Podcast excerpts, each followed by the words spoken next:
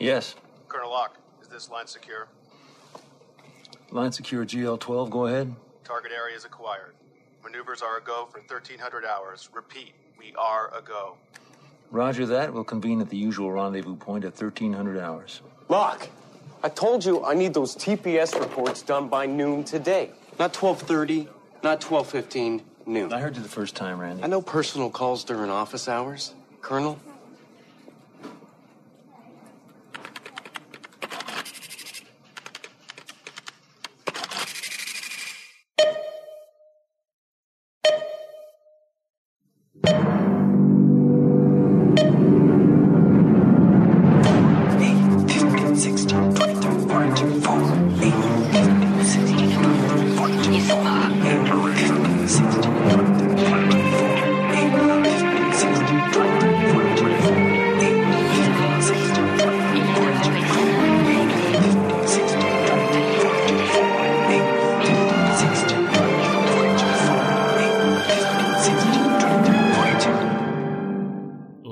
Is over, but we have to go back down the hatch. It's the Lost Rewatch podcast here on Post Show Recaps. Hello, everybody. I am Josh Wigler. I am joined here by Mike Bloom. And after the last little while spent hanging with the Peach Man, it's time to hang with the Pig Man, John Locke, in Walkabout. Oh my God, Mike, here we are.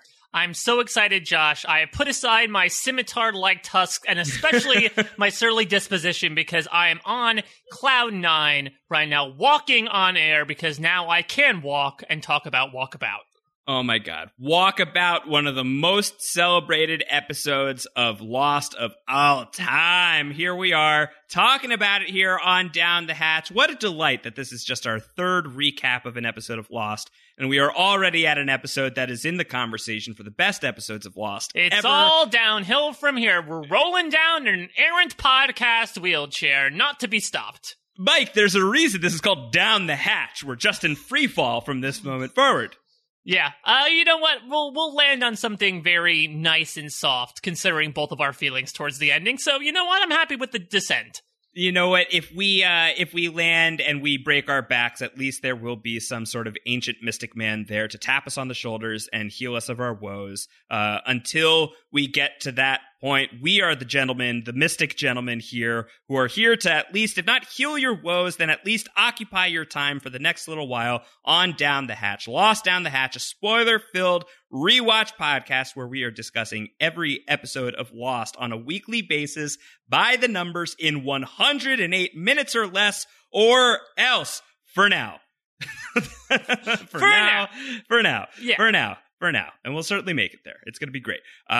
We would love to get your feedback along the way. We are answering your questions and comments in these podcasts. Please send that our way. downthehatch@postshowrecaps.com is our email address. Definitely the best way to get your feedback sent to us. You can also tweet at Mike. He is at a Mike Bloom type. I am at Round Howard, and always make sure that you are tagging at Post Show Recaps in those tweets as well. We would love it if you would subscribe to Down the Hatch. postshowrecaps.com/downthehatch will take you to our iTunes feed, but you can subscribe to us on whatever podcast app you listen to podcasts on. Your ratings and reviews would be greatly appreciated as we are still just getting started on this voyage through Lost. And of course, a reminder that this is a spoiler-filled podcast. As we say, we're going to stop giving you the spoiler warnings pretty soon, but it's still early enough that we want to let you know that we are talking about Lost in its entirety in this episode. There is not a spoiler-free section. Full spoilers for Lost are fair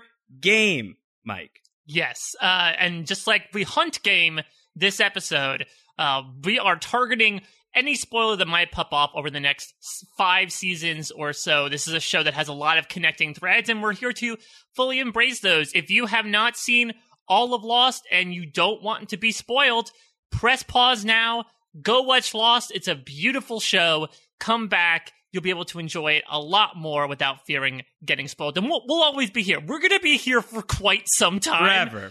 So, we were always here. I mean, by the time we end this, it's going to be close to the amount of time that John Locke was paralyzed before he set off to the island. So yes. That's a good comparative measurement. It's honestly true. All right, so that's your spoiler warning. We'll give you a little bit of a buffer time to check out of the podcast if you need to by telling you about a show that you could watch right now, and it's called Carnival Row. It's a new fantasy series that is currently streaming on Amazon Prime Video. Carnival Row. It's a 1-hour fantasy drama. It stars Orlando Bloom, who is not Mike's cousin. It also stars Cara Delevingne. Also not Mike's cousin. I wasn't going to say. I didn't want to assume.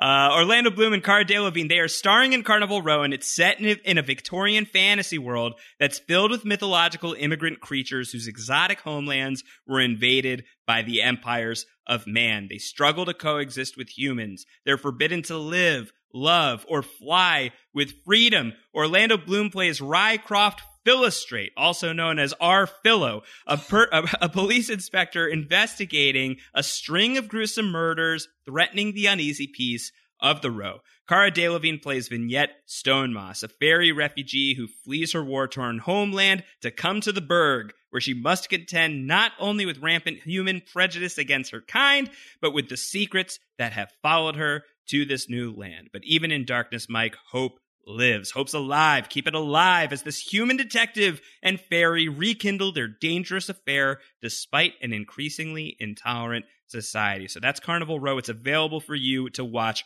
right now on Amazon Prime Video. Go check it out.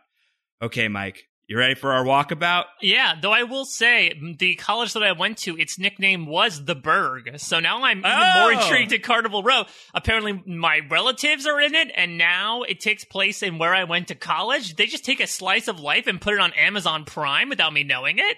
Yeah, they may have done such a thing. You'll have to go and check it out and see what similarities you have with all of the monsters populating Carnival Row, Mike. I assume you have at least one or two things in common.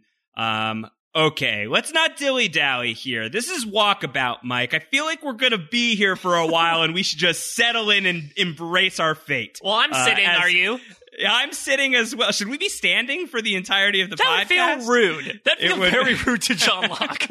No, he'd be like, yeah, join me. Come on, let's go for a walk. Either way, as my last name allows me license to do, I am wiggling my toes as we are getting ready to talk about Walkabout. It is the fourth hour and billed as the fourth episode of Lost. It is directed once again, his second episode of the series, second of many, Jack Bender directing Walkabout. It is written by David Fury, who is a writer for a few episodes here in season one, does not stay with Lost past season one, at least in writer capacity. I'm not sure about in a producerial capacity, though I don't think so off the top of my head. But he's famous for a lot of different shows.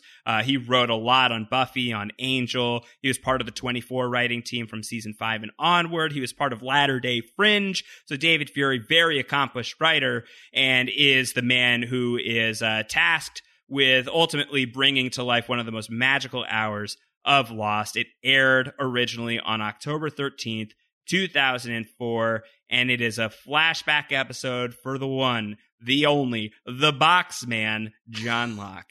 The boxer himself. Yes. La-da-da. Here we go. John Locke in front and center here on Lost, Down the Hatch. How excited are you to talk about this? This is going to be great. I'm very pumped up right now. I'm very excited. I'm also very nervous. I was as nervous as I was for the pilot, which is a very beloved episode of Lost. Why? How come? Well, I want to make sure we do it justice. I mean, we'll definitely get to it later on in our 15/16 others, but this is an episode that many have said is not only their favorite episode, it's quintessential Lost. It's very representative and emblematic of the show as a whole. I'm sure we're going to cover every nook and cranny true to John Locke's nature about this episode, but this was so good to revisit. You always wonder, how much am I looking through nostalgia goggles, a welded together pair of glasses that makes me view things in a much brighter light? But, I mean, this is just proof that when Lost is good, it's so damn good. And this just completely baked-in story over the course of 42 minutes and 42 seconds, ironically enough, is utter TV brilliance, in my opinion. All right, so we're entering the four stories section, which is not quite as many stories that John Locke fell from when he was pushed out of a window. I believe that was 8 stories he dropped, but we only got 4 stories in our four stories section for you today, and we will start as we always do with story point 1, which is, it's a walkabout of sorts through the episode of Walkabout. We're going to summarize the story and what happened on screen for those of you who are just listening along with Down the Hatch and not watching along. And much of the time here, certainly in the early going of Lost, Mike, we open on an eye because, of course, we open on an eye. But really, the focus is on a foot here as we begin with Walkabout. And it's John Locke, who we are getting to revisit the plane crash of Oceanic Flight 815. We start on his face as he's kind of lurching awake, and he's, you know, like he's got a little bit of blood on his face. It's going to form the infamous John Locke scar. We see Shannon is screaming again, and Jin is running around screaming for Sun. And Locke is just flat on his back, and he looks over at his feet, and the feet are now in the focus of the camera, and those toes, they start a-wiggling. See, we always wonder, wow, Lost really provided this rampant internet speculation that we see for so much today. I think another corner of the internet was really into this opening scene, and maybe that's what inspired Lost's big popularity in season one. Yeah, you think this is the foot fetishists came out in full force for you gotta Walkabout. Watch this show. You're gonna love this guy Locke. He's got these feet, and they just, oh man, oh, you gotta watch this episode. Yeah, the foot fetish subreddit really popped when they got to the four-toed statue at the end of season two. They loved What's the story behind that statue? Yeah, they were really pushing that agenda pretty hard. Oh, my God. But I love this, right? Like, I mean, I think to watch Walkabout once and then to watch it again, very different experiences. You know, nothing is quite like your first time with Walkabout when you're not entirely sure what's happening. We'll talk about the magic of that later on. We got some great feedback about that. But when you go back even and you know the gimmick and you know that John Locke is a man who had been paralyzed before he came to the island, to like watch that look on his face as he is realizing, I'm wiggling my toes and I feel that. Right? Like, I can feel what's happening right now. And, like, the slow movement of putting his shoes on and getting called into action by Jack. It's just astonishing. It's just such an astonishing start to the episode. And it's, you know, really buffered by the fact that, A, it takes its time. I know we joked about the slow-mo in last week's episode, but this is one that really just embellishes the importance of the moment, and it really leads to this sort of double meaning, like you said, where initially you think, oh, it's just him, you know, waking up stunned after the crash, like Jack did. Jack also took a little while to get up as well in the pilot, but no, it's him really coming to this life-changing realization that he is now able to do what he couldn't do up until 4 years ago. What I also love about it is just Terry O'Quinn is a masterclass of acting over the course of the number of years he's going to play John Locke. But there's even so much going on in this episode. And just, I mean, it must have been a huge challenge for him, right? Having to be told by Jack Bender, okay, this scene is going to be, is going to be looked at one of two ways. So you have to play it really, really subtle, but he plays it in such a way where you can look at it, you know, from either conception of the scene, and you can still see his performance come across. He does a really great job of sort of straddling both sides of the river from that perspective of showing someone who is in a little bit of shock, but also is in shock because he can walk again for the first time in several years. And so, I mean, this is just going to be a drop in the bucket from the amount of acclaim I'm going to give to Terry O'Quinn over the course of this episode and for years to come. So that takes place during the immediate aftermath of the crash, and we slam to a couple of nights later. It's nighttime, and Vincent the dog is going nuts, barking at something. There's something shuffling around in the fuselage, which, by the way, it's not Vincent. Vincent's here. Vincent's fine. It's not like a small army of other Vincents, but Vincent is like, he's barking at something in the fuselage. Fuselage is one of my favorite words to say. And I will take every opportunity that I've got to say fuselage. But there's this audible noise. There's shuffling. There's groaning from within the fuselage. People are starting to wake up from it.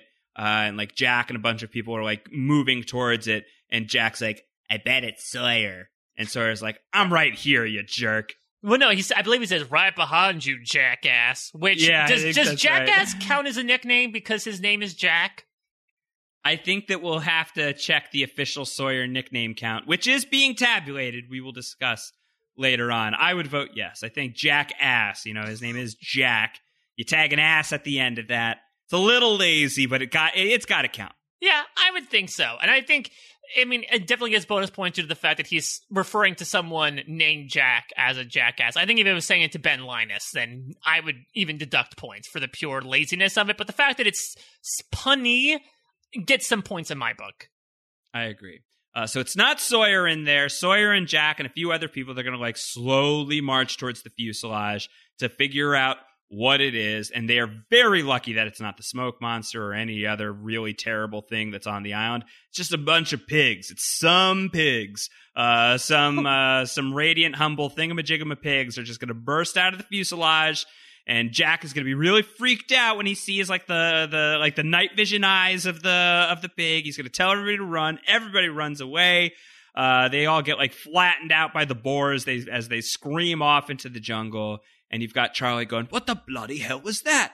And John Locke with one of his very, he's already talked a little bit, but one of his first spoken lines of Lost is just a very quiet but super enthusiastic boars. I feel like Locke goes full David Attenborough over the course of this. I mean, I think if Lost took place in the 2010s, this is a guy that totally would have like all of, Blue Earth or Blue Planet on Blu-ray, right? And just yes, could get so into the narration. That's when we get into later, as I mentioned before, the scimitar-like tusks that grind up against the tree in order to sharpen them, to take down their food. He just, again, his amount of knowledge about very specific things is a little weird, but we're about to find out that John Locke is a little weird, so it seems apropos. Well, the saying of like the wealth of knowledge this person possesses is it's a mile wide but an inch deep. I feel like John Locke's know-how is like miles wide and miles deep as well, if not miles strong. I was gonna say, so he can talk to dead people. Not yet. But it's still triggering.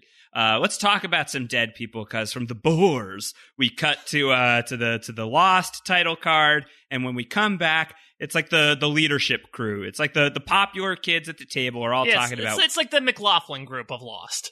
It's like, what do we want to do about that? Like, that's obviously a pretty big deal. The BODYS, they're still in the fuselage. They're really causing quite a ruckus. In their stench and their decomposing state, they're obviously attracting the boar. This is not great. And Jack is going to be the guy who suggests we should burn the bodies. And it's a controversial suggestion for people. It's a controversial suggestion for Sayid, who takes issue with it religiously. We've got that clip later for the 8 sound section, so I don't want to litigate it too hard right now. But he basically like wills this idea into, he manifests this idea. It's like, we're going to do this. We're going to burn the bodies, and we're going to do it tomorrow night. And Charlie's like, if he's in such a rush, why don't we do that right now or tomorrow morning? And everyone's like, because if it's night and we've got a huge bonfire going, maybe we've got a shot at getting rescued. Maybe it's a signal fire. I mean, who knew Jack took advice from Stannis Baratheon in terms of ways to get out of sticky situations? Yeah, the night is dark and filled with boars. I will also say, I'll just put this out here, and we'll talk about it more in the 8 sounds, but let's just remember that Jack had to kill a guy last episode. I think that's very much going to inform his behaviors over the course of this episode, which are not great, admittedly. Yeah, absolutely. All right, so the next day, Sayid is doing his MacGyver thing. He's designing some like kind of antenna of sorts. He wants to track down the power source that's fueling the Frenchwoman's signal. And Kate's like, "Cool, how can I help?" And Sayid's like, "It would appear that you're as anxious to get off this island as I am." And indeed she is. I like how Sayid, your impression sounds like Sayid could play the Cheshire Cat in a community theater production of Alice in Wonderland. Don't relegate him to community theater. I feel like the Naveen Andrews would kill it as the Cheshire Cat. I like it. Listen, Burton, bring it back again. You screwed up the casting last time. No, let's give it to somebody else. You and I can do it. We'll do We'll do a Alice in Wonderland podcast as a bonus Lost Down the Hatch podcast late in the run. Once we've established some clout and we can hire the actual voice cast from Lost, that will be our greatest achievement. Start the petitions now, people. Get to change.org and make it happen. I will say, I forgot how much I love Sayid and Kate as a pair. Yes, me too. There's great stuff from them early on. Yeah, it's another thing where if you look in the parallel, the sideways universe of what happens if Kate is the leader instead of Jack, I wonder how much that Sayid-Kate pairing would be brought to prominence, maybe even a romantic influence. Though again, that's also maybe a bit different from what Sayid's supposed to represent in the year 2004 as well. I think that Sayid falls very hard for people. Like, I think that he is a real romantic. So I think that there is a universe where Sayid crushes on Kate something fierce. Especially if Jack's not in the mix, I could totally see that happening. Yeah, listen, I would crush on a woman who can climb a tree as voraciously as she can. Absolutely. So we see, but, you know, it's daytime now, and Walt is trying to go and hang out with his best buddy, John Locke. Michael's not really happy about it. He's like, I don't really want you hanging out with the creepy bald guy who's like looking very lovingly at his briefcase of things we cannot yet see. And Walt's like, yeah, but he's cooler than you, so I'm probably going to do it anyway. He just kind of stalks off. So much shame. And I should also mention, while they're doing this, everyone has been relegated to junior firewood deputy bitch, as Jack's essentially yes. making everyone gather firewood to build this giant pyre for the night. Yeah, so that's all happening, except that there is other physical activity that is occurring, some fisticuffs of sorts between Hurley and Sawyer. They're fighting over the food. Sawyer, don't you go for the sand. Hurley's too beloved. They're scrapping for scraps, Mike Bloom, as Hurley and Sawyer are pushing and shoving, and it seems like the food is really at a bare minimum. They're running very dangerously low, and Sawyer busts out a few nicknames for everybody. I think we get Jumbotron here. We get Jethro for Sawyer. I think he says Metro. He calls Jack Metro at one point.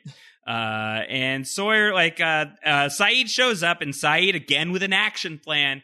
It's like, there's plenty of things we can find on this island for sustenance. He says we could go hunting, we can find things. There's things that we can forage. And Sawyer sits down in a set of seats that have been set up like a little love couch. And he plops down on one of them. He says, well, how are we going to go? How are we going to go and get food? Boing! And, yeah, there's the knife. John Locke tosses the knife at Sawyer's head, misses him by a few inches, or he has perfect aim. Hard to say. He's got a ton of knives. You know this scene if you've watched Walkabout recently, even if you haven't. This is the big John Locke intro. Obviously, we're going to play it in the 8 sound section. It's going to be much better to hear it than to rehash it right now. But basically, his plan is there's a mother pig out there. She's got some scimitar-sized tusks and a surly disposition. We're gonna take 3 people, myself included. We're going to flank it. I'm going to slit its throat, and we're going to have bacon for breakfast. Yes, and how might I do this? Why, here's my trusty case of knives! Yeah, and I think it's Sawyer's like, he's got one knife. We're really going to trust this guy? And then Locke kicks open his briefcase, and I don't have the exact count on me, but that's a lot of blades. Lots of knives. Yeah, a lot of knives. I mean, I don't know. I don't know if it's supposed to be like, you know how in finishing school you have all of these ultimately unnecessary pieces of cutlery. I'm assuming is that sort of the case for a knife, that different knives are used for different adventuring purposes, considering they were meant for the Walkabout? Yeah, I think that he's got like his hunting knife. He's got like his special like vegetable peeler in there probably. He's got the one to cut off little hangnails that he'll get. Yeah, he's got a nail file in there. He's got all sorts of stuff. He's got a slap chop. He's got so much going on. He's got Sting in case he needs to fight the orcs. It'll glow in the dark so that he will see them coming. Orcs. Yeah. Now I just imagine John Locke bringing back this desiccated body of an orc. Like, yeah. All right, let's eat.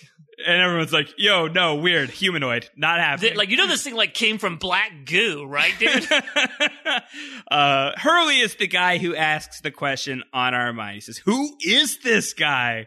And Dallin Servo wrote in to note a great character connection here of Hurley is going to be saying, who is this guy? And then we cut back to a flashback of John Locke working at the box company that Hurley owns.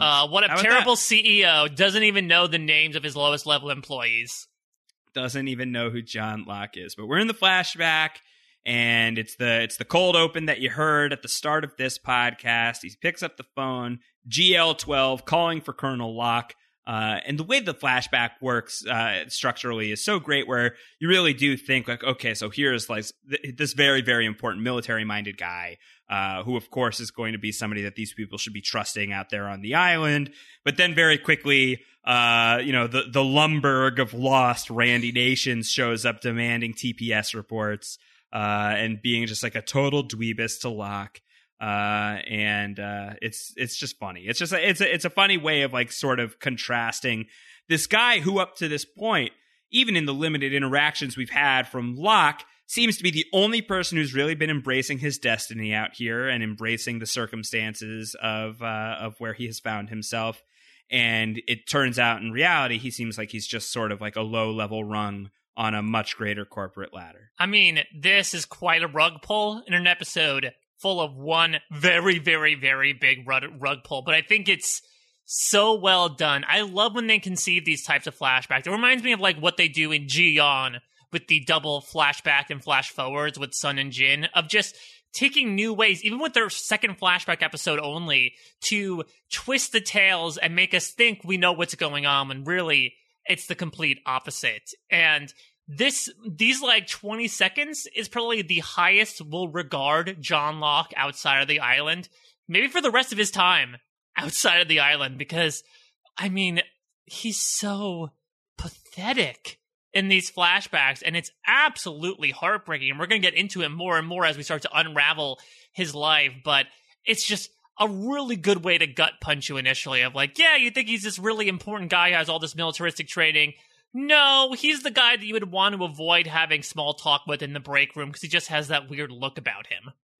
Well, what's great about it, too, is it introduces this tension that's ever present with John Locke of like, so does this guy know what he's doing or not? You know, like there's always this tension of like, should we be following this guy? Does he have the right plan? Like he doesn't really have any expertise in any of this other than like a strong, high level of confidence in himself and in his purpose for being here. And certainly the way that Walkabout's going to end really raises those stakes, right? Like really raises the stakes of like, okay, well, A, he's going to survive the monster encounter, but B, he was paralyzed and he's not anymore. And this island did that for him. So it's certain that something very special is happening with this guy, or at least he's benefiting from some special circumstances on this island. But it's always in the back of your mind that he is, he's lesser than what he portrays.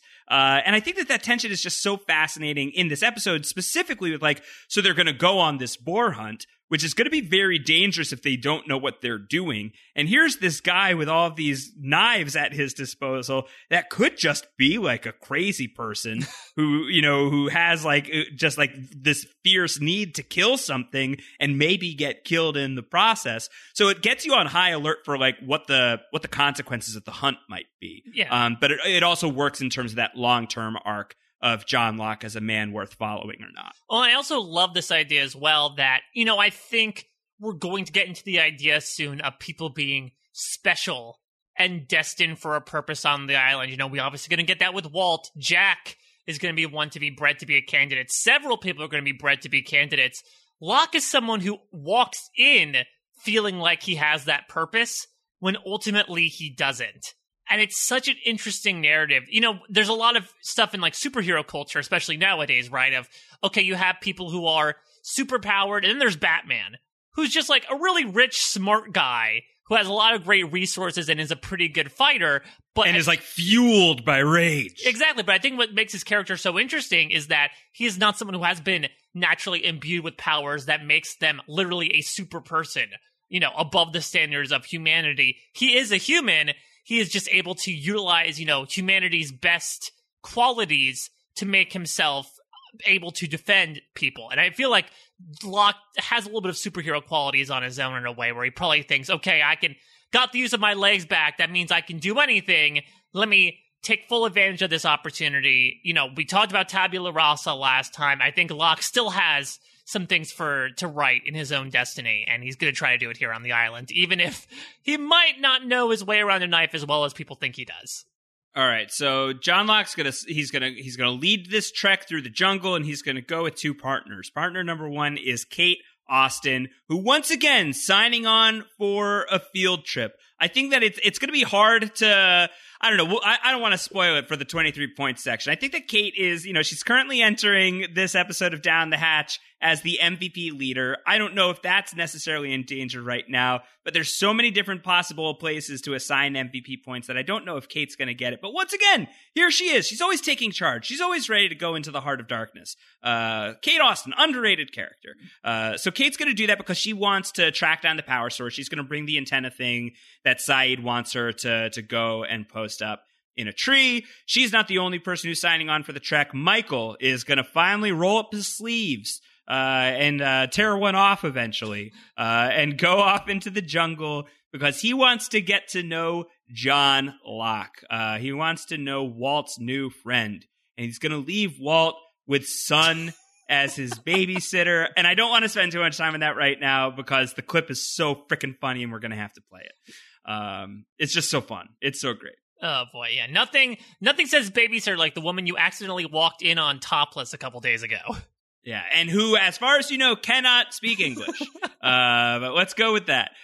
So they're going to go, and they're going to go march off. There's some action still back at the beach that's worth talking about. Claire and Jack are gonna talk. Claire, you know, everybody knows that they're burning the bodies that night, the BODYS, that they're gonna have a memorial service is something that Claire wants to do. She suggests that Jack should lead it. Jack says, no, not my thing. Not really what I'm into at all. And so Claire's like, all right, you weirdo, I'll do it, I guess. Like, I don't know why you're being such a negative Nelly about it, but okay. Yeah. I also believe this is the first time that Claire's name is mentioned, which is very interesting. Has she not been identified at all at this point? I don't believe so. I believe her introducing herself to Jack is the first time we hear her name in all of Lost. She has to have, in that scene with her and Charlie in Tabula Rasa, they had to have. I don't think so. All right, we'll roll the tape. We'll have to watch that again. We'll recap Tabula Rasa and just double check to see if that's the case. Either way, Claire is, she's like, all right, I'll do it. If you're going to be a real party of five pooper about the whole thing, then I'll lead the service. Meanwhile, Shannon, very, very hungry. She thinks that she's going to be able to go and catch a fish. Boone is making fun of her mercilessly about this. He has a great line. The ocean's not going to take your gold card. But alas, Mike Bloom, the ocean eventually takes all of our gold cards. Oh boy, this really puts the C in C plot, Josh. Yes, it really does. I think this is a thing to remember about Walkabout, is that there is this subplot where Shannon is going to go and find Charlie, who's just getting high in the jungle, and she finds Charlie, says, hey, what are you doing right now? You want to hang out? You want to talk? And Charlie's like, yup, big fan of you, as established, huge fan of the light sticks, and he's going to go for a walk with Shannon. And he's like going to be like, all right, I knew you were going to ask. I knew you recognized me. It's true. I am the bass guitar player. And she's like, yeah, do you know how to fish? And so she's recruiting Charlie into finding her a fish. And I would be like all the way thumbs down on this subplot if it didn't yield a couple of positive things that we'll talk about in a little while. Boone is going to go to Jack. He's going to say, hey, remember that woman who I almost stabbed in the throat with a pen because you told me to? Rose? And Jack's like, oh, yeah, her. I'm very glad that you didn't do that. What's up with her? And he says, yeah, so she's on her own. And she's, like, not doing anything or talking to anybody or eating anything or drinking anything. And, like, maybe since you saved her life, you should maybe think about continuing to keep her alive. So Jack is going to spend the vast majority of the episode hanging out with Rose off in the distance while they are just while Rose is staring off at the sea and thumbing with her wedding ring, or Bernard's wedding ring that she has around her neck in a necklace. Yeah, it's a very interesting interaction. You know, the Jack and Rose stuff is going to go away after a little while, but let's remember to actually bring this up in a later scene that, you know, Jack's still technically holding her to her promise of staying with her until her husband comes back. And It's a fun relationship, and we get to meet Rose a little bit. We didn't see her too much outside of Jack, basically resuscitating her, much to Boone's chagrin. But right. It's some interesting scenes and a little bit of characterization for Rose, who's a character who we get some of in the first couple seasons, but after that, kind of much like the island, falls off the map. All right, so let's go to the hunt. Locke and Michael and Kate, they're walking, and Michael's kind of opening up to Kate about his son and his circumstances and everything that's going on there. And he's like, so what about you? What do you do? And Kate's like, I don't want to talk about because that would be awkward for many reasons. She says she works on a farm. Yeah, I canned peaches for a one-armed man who loved canned peaches. I work at a box factory. Let's all trade boring job stories. I used to box up canned peaches. Locke comes across a tree trunk, and it's all tusked up, just like he promised.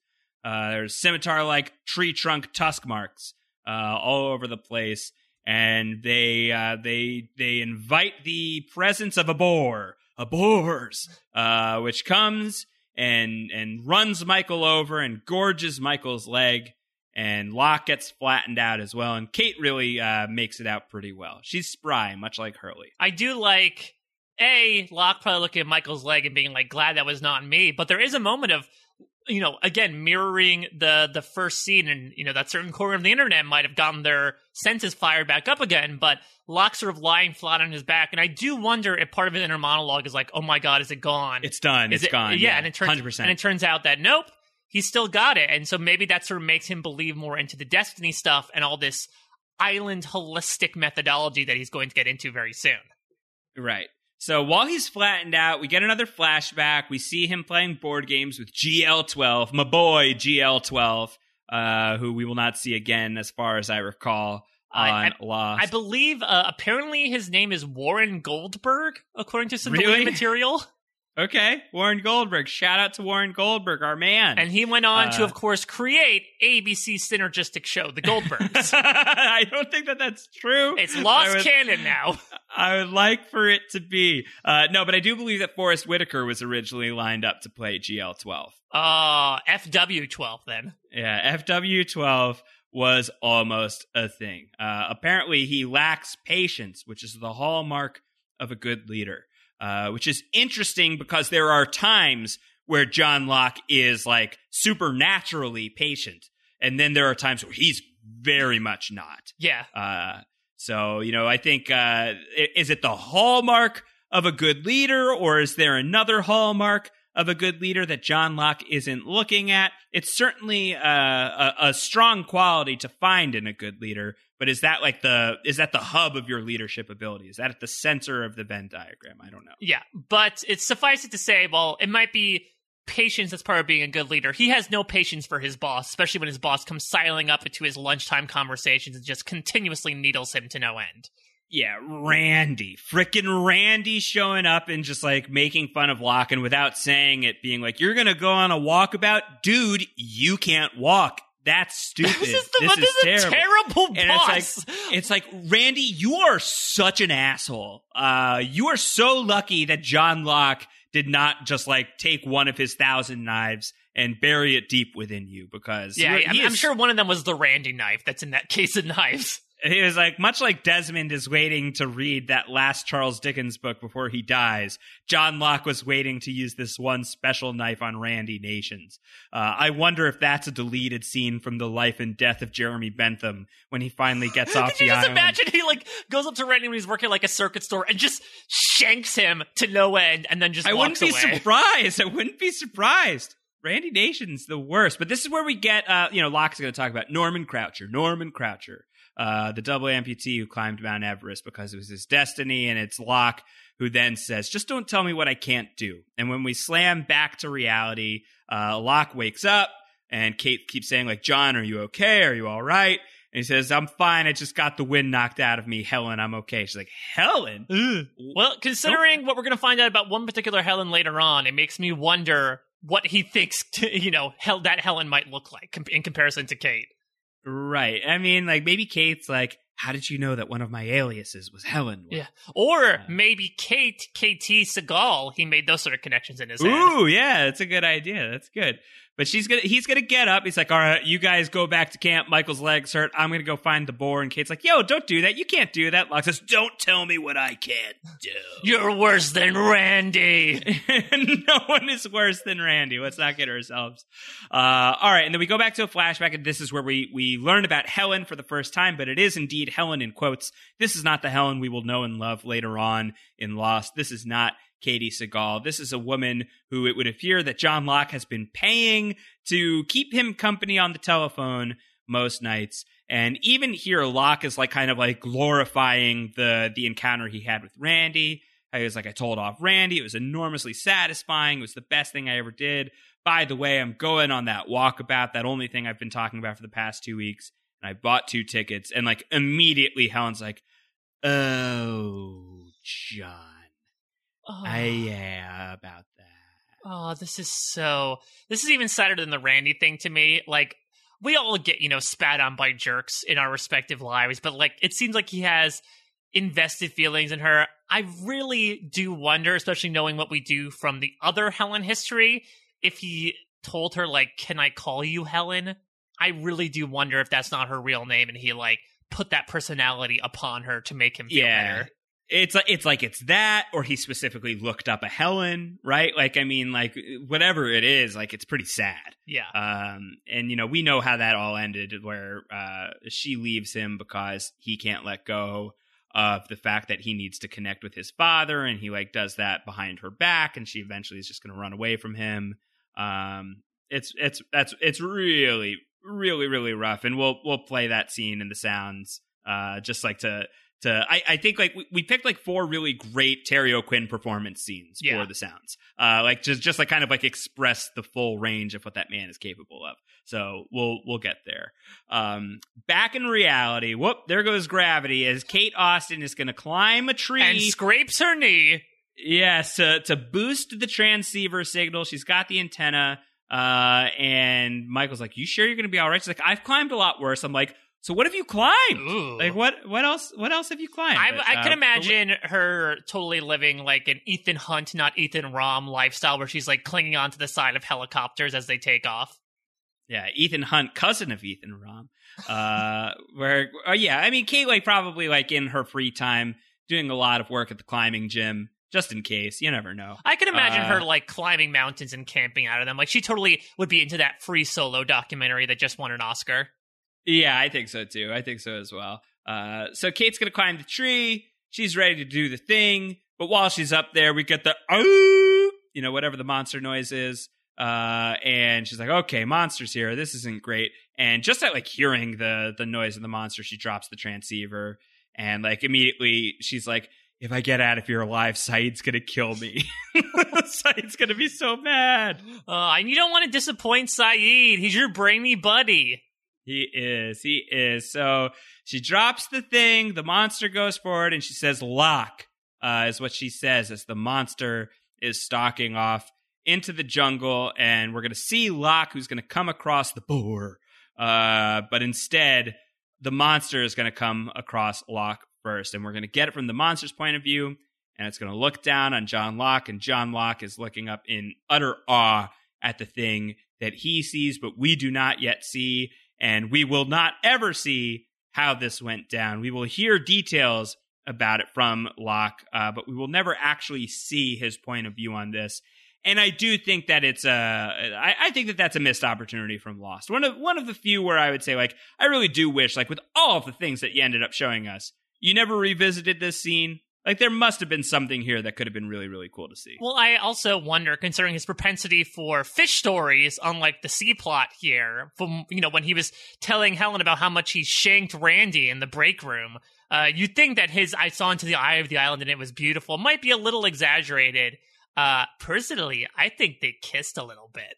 I think they may have smooched. They did a little smoochy in the jungle, and he's ashamed of it. I think he doesn't want to talk about it. The monster presented as Helen. He was like, smoochies. Both Helens at once. Yeah, oh my God. It's Katie Sagal and a phone receiver. Yeah, and a phone. I mean, that might explain some of the noises with the monster, right? Yeah, phone so. Helen was the monster the whole time. That's just like, alienating Locke further and further. Just like Jacob had all the connections. Phone monster was the sex hotline person that Locke had a relationship with. Also, I will say, going back to this, Locke 100% would get catfish nowadays, right? 100%. 108% he would get catfished for sure. All right, so Kate and Michael, they're going to come back to the beach, and Walt's like, hey, where's John Locke? And Michael's like, hey, he's probably dead. It doesn't say. So now I'm your only friend. Yeah, so Kate's going to go to Sayid. She brings him the busted antenna, He's not happy about it. He like throws it right on the ground, which I thought was a little reckless. Not enough to detract an LVP point for the great Sayid, but maybe enough to stop him from getting an MVP point this week. Because like, come on, you could probably still use some of that stuff. No need to like get it. At least it wasn't Sandy when she returned it. Now you're going to have to get all those little bits out of there. Yeah, I would say when he decided to pull a Lonely Island and threw it on the ground, I could imagine that there is just some mounting frustration. I think as much as he likes to commiserate in Kate, he is sort of putting a lot of pressure on himself as like the lone person who can repair all of this technology. So I can imagine maybe he's having a little bit of self-doubt on his end of, oh my God, this is the one thing that could have helped us, and now it's broken. What the hell am I going to do? It's one of those things where you freak out at first, but then you sort of take a deep breath and count to 10, and you realize it's a much, more realistic scenario can be carried out, as we're going to see over the course of several episodes, when we do still continue on the triangulation plot. Yeah, as Jack would tell him, it's no use crying over spilled angel hair pasta. Oh, God. But we're also going to get Charlie, who has teamed up with Hurley to catch a fish. He's going to return to Shannon. He's got the fish. And Shannon's like instantly super rude to him and dismissive about it. And Boone is like, oh, man, I'm so sorry. I'm so sorry she did this to you. She thinks in her twisted little brain that this is her actually surviving out here. And she's going to walk off. And Charlie's going to look real sad. And this is it. This is if there was ever any real shot at a Charlie and Shannon thing, it's done now. Yeah. That's over. Zero chance that Charlie and Shannon end up in that church at the end of the series now. I mean, in the same building, but like definitely not in the talking same queue. In the afterlife. Yeah, he never let that go. In the Jack and Rose conversation, they finally start talking, and they're bonding a bit. And the moment that Jack brings up saying goodbye to everybody at this memorial service, and maybe you want to be there, maybe you want to say goodbye to your husband. This is where she says, my husband is not dead. And he's going to talk about how she's going to talk about rather like they're probably thinking that we're dead as well. We'll revisit that momentarily, but very cool to have that seated this early on. As Rose is walking away, Jack looks off in the distance. He sees his father, course, we know that it's not actually Christian Shepard. That's the monster man. And actually, it's literally not Christian Shepard. I believe that the actor who plays him, John Terry, they did not use him in these first couple of standalone shots. You know what? With Walkabout, they had enough Terry going on with Terry O'Quinn. It's the Terry rule. Only one Terry's allowed on set at once. No, they eventually violate that rule, but I think early on they were like, I don't know how much Terry this show can handle. We don't have enough money for two Terrys yet. So it's a different actor than Christian Shepard. You win it at me, we'll give you another Terry. Yeah, it's a different actor than John Terry as Christian Shepard here. And eventually Jack's going to see him again after he's like united with Kate. And he's going to go run off after the apparition. And Kate's like, what are you doing?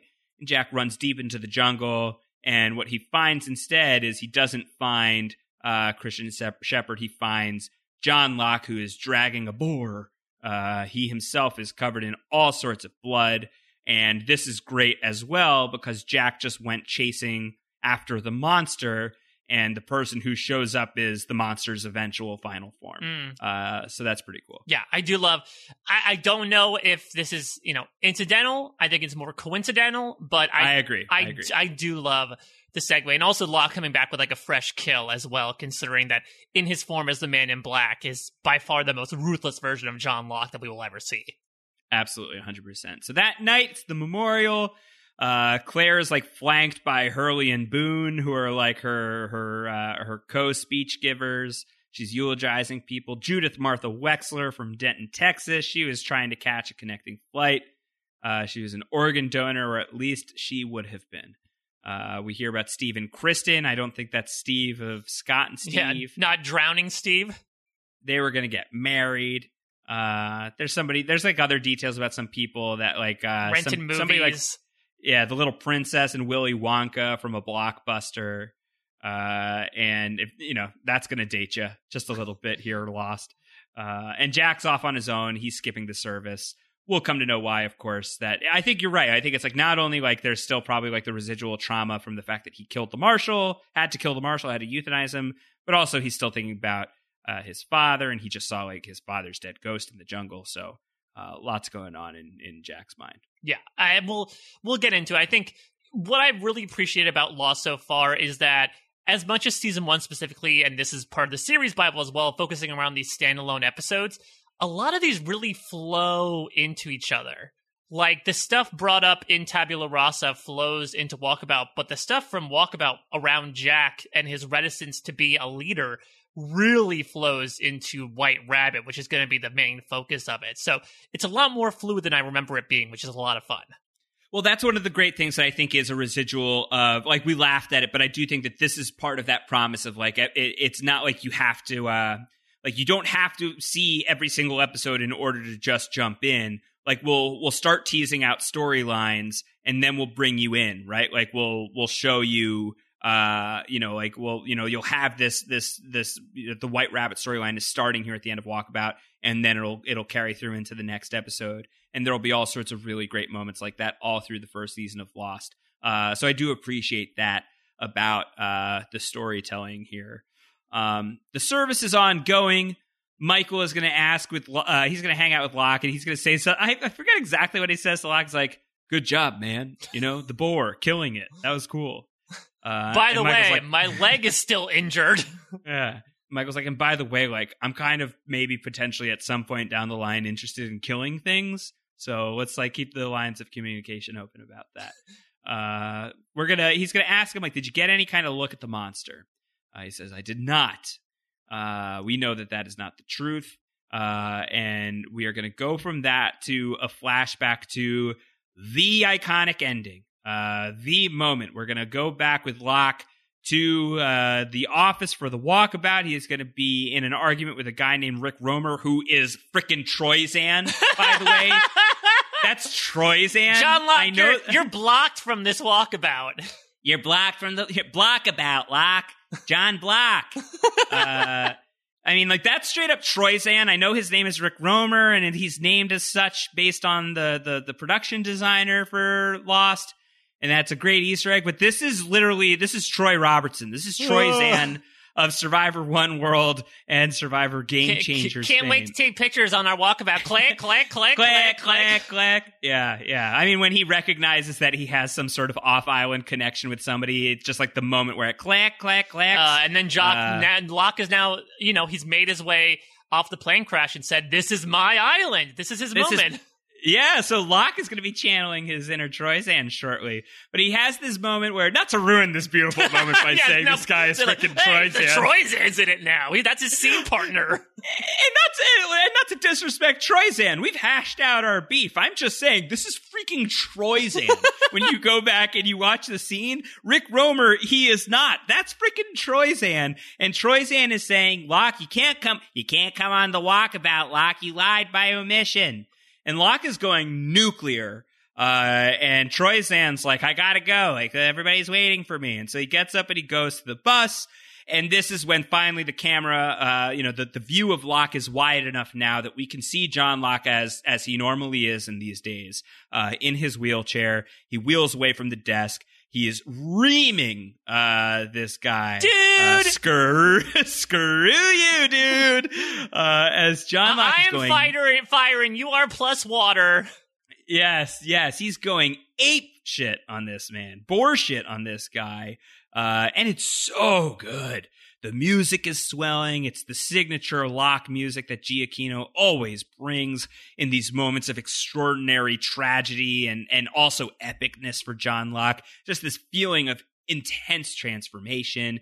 It's the best. John Locke is the best. The music is soaring. The bus is driving off without him. We flash to the oceanic crash, and now we've got this new appreciation for why Locke himself is so appreciative of the island. It healed him. It gave him the ability to walk again, and we see him rush off to help Jack pull the wreckage off of that man, and the episode ends back at the memorial service as John Locke is looking at the wheelchair near the flames.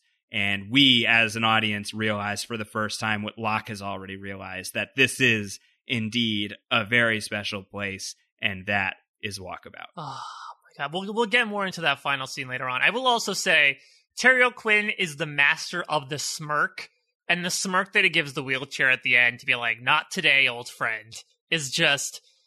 I mean, this is just such a well... encapsulated episode where you don't need to know anything about John Locke. Hell, none of us did before this episode, but knowing everything he went through, even in the short amount of time that we've seen him, he's essentially a different person now. He thinks. I think there are certain facets of his personality that are going to come out as Lost progresses, but as much as we talked about Tabula Rasa last episode, he is the one who probably has the newest lease on life. And he is, as much as people might be miserable for lack of food, being in a desolate environment with dead BODYs all around and wild animals, Locke is the happiest he probably has ever been in his life. Ever. And it truly is remarkable. And it's palpable. Like, it's just, it's so obvious. I think as we're saying this, we're transitioning into the second story point, which is just like talking about our feelings on John Locke and just like John Locke as a character. And I think especially as we're going through these inaugural centric episodes for many of these characters, we will be doing this for story point two for the foreseeable future of just like drilling in deeper into who these characters are. And for me, as I've said, every time I encounter Lost, my feelings on it change. It is an amorphous thing, a shape-shifting thing for me, much like the smoke monster. And my favorite episodes change, my favorite characters change. But I do think one constant for me about Lost is just how much I love John Locke. John Locke is like not just my favorite character of Lost. He is like my favorite character in anything, and that's taking into account the full arc of this man. This man who really does represent what it means to believe and to follow your belief and to hope and pray that you are here for a reason and that you do matter. And all of the bad shit that's happened to you, it happened for a reason and it's brought you to now. And now that you're here, it's time to work. And what you're working for, you don't just know quite yet, but you feel it. You know you're working towards something and you see something.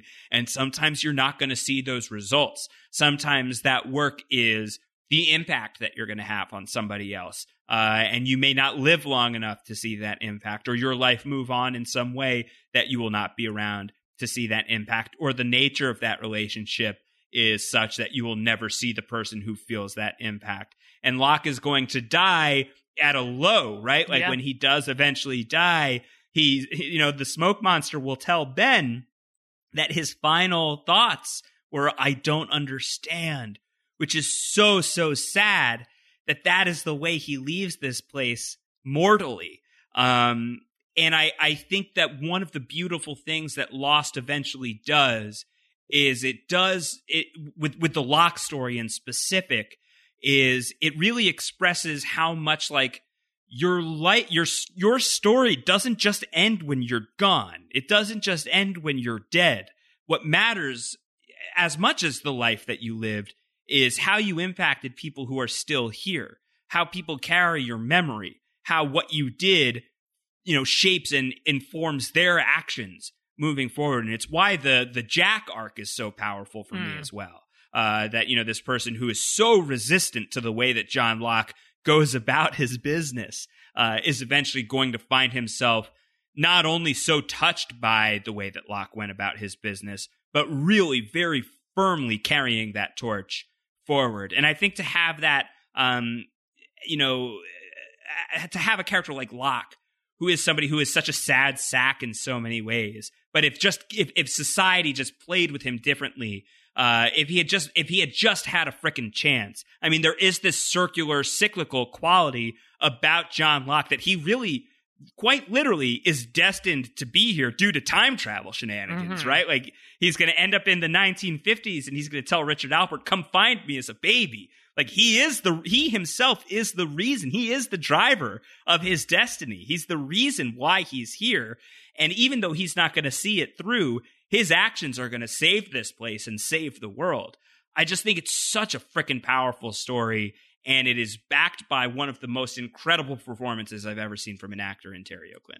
You never forget your first Funko Pop, Josh, and I'm proud to say that John Locke was my first Funko Pop. That's awesome. That's great. I totally co-sign everything you say. On top of that, the thing that I think I like the most about John Locke as a character is that he fails multiple times. And I think that goes unappreciated in a culture that's and pop culture and, you know, storytelling that's built around a lot of stereotypes. You know, you have your heroic characters who take the leadership position, go on the hero's journey, and end up succeeding with their goals in the end. But as Locke will say in the season 2 finale, there are many times when he was wrong. He'll run down the clock and nearly blow up the island with the hatch. You know, he'll set himself apart from all the freighter people. And yes, Kimi was up to no good, but there were some people that were legitimately trying to save them and get them off the island. Like you mentioned, the you know, his final days as Jeremy Bentham, he believes he failed in that mission of trying to get everybody on a Jira at the end of the day. What I love about it is this is a guy who, I wouldn't call this almost realistic just because of the mystical qualities of Lost, but it's more realistic than I think someone who tries admirably and succeeds at everything they do. This is a guy who more often than not fails at the things that he believes in. There's a quote that you mentioned before earlier on in this episode when Jack references Heart of Darkness. And I think that's really appropriate for the Locke episode because I think it really foreshadows what happens to Locke. In a way, Heart of Darkness is a book by novella, I believe, by Joseph Conrad about someone who travels into the heart of the African Congo, which is when, you know, there was a lot of hunting and pillaging and conquering of the natives going on back in the 1800s, I believe. The action focuses around a character by the name of Colonel Kurtz, who had been built up to this main character as, oh, Kurtz is this Renaissance man. He's considered a demigod to the people around here. But as he got closer and closer to the heart and he saw more and more the dangers that come, he finds that Kurtz has almost gone mad. He was a man who tried to bring civilization to the wild, and he suffered because of it.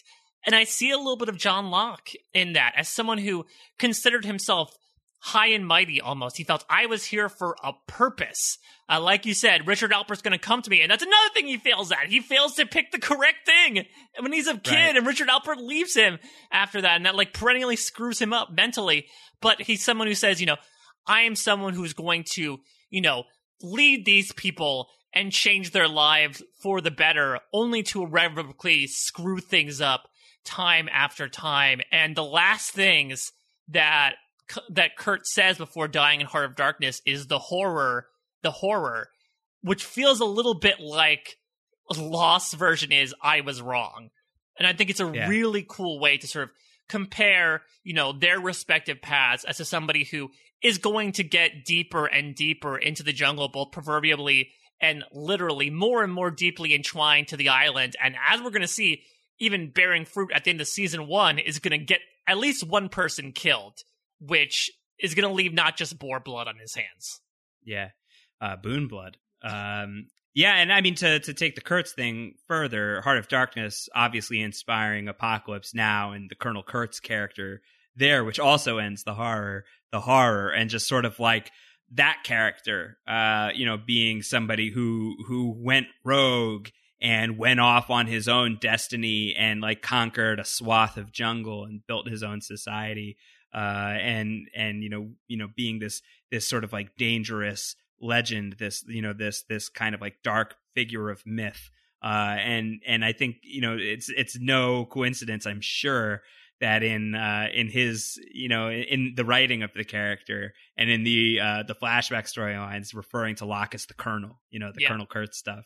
You know, you do imagine like what were the darker scenarios for John Locke. Not that it ends especially brightly, right? Like, I mean, it does end pretty grimly for him, at least in his mortal form.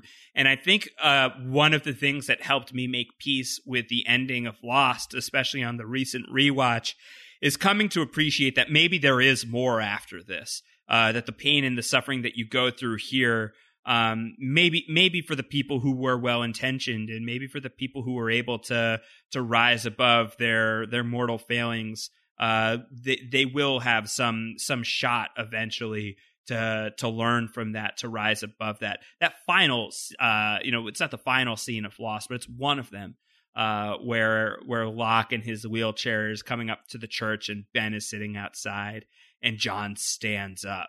You know, he stands up from the wheelchair. Say what you will about the sideways is such an intensely powerful and emotional scene. Yeah. So there's just, he's such a rewarding character. I can't believe that we're about to spend like the next couple of years, like talking about him every week. Yeah. It's so exciting to me. As we're talking about these characters here, certainly in the early going, we're referring back to the series Bible that was written for Lost, post-pilot, and there are character descriptions that were written up about these characters, some more accurately than others considering where they actually wind up. This is the description of John Locke from the series Bible. It says, intelligent, charismatic, driven, and considerably more lucid than the pilot gives him credit for.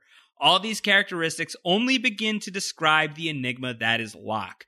Once a faceless, unhappy office worker, Locke's only solace came from amassing a knowledge of survival techniques, playing board games, and fighting paintball battles, all traits which made him quirky in civilization but now allow him to shine on the island. For the first time in his life, people look to Locke as a leader, and he likes it. The plane crash is the best thing that ever happened to Locke. In many ways, he views it as a sign. He has found his purpose, and that's not all. The others don't know what it is yet, but Locke has a plan. Could you imagine John Locke being a badass, rolling his way into paintball battles? I would love it. That would be great. That's on the cutting room floor for sure. I can imagine what, like, at that point, his hair is like down to his butt. I was gonna say we're gonna get into some very depressing Locke flashbacks over the course of this series, not only in content but the various hair pieces that they put on poor Terry O'Quinn to make him look younger. The missing flashback of John Locke crushing it in paintball while rocking out to "You All Everybody." Yes. I'm so sad that doesn't exist. With his like fingerless gloves on. Yeah, yes. Just murking people would be spectacular. This bit from the Bible, the others don't know what it is yet, but Locke has a plan. That to me suggests that, like, I do think that they always wanted to take Locke in a darker direction. They just didn't quite know what it was yet. But as we'll talk about through a bunch of these other places here, in all these different conversation starters that we've got throughout the podcast, I think that there are very clear indicators, that from the get-go, they wanted to take Locke in some nefarious directions and didn't quite know what that would be yet. This suggests that to me. So does the end of episode 3. Right, exactly. And so I think that, like, you know, they always wanted you to be guessing with him.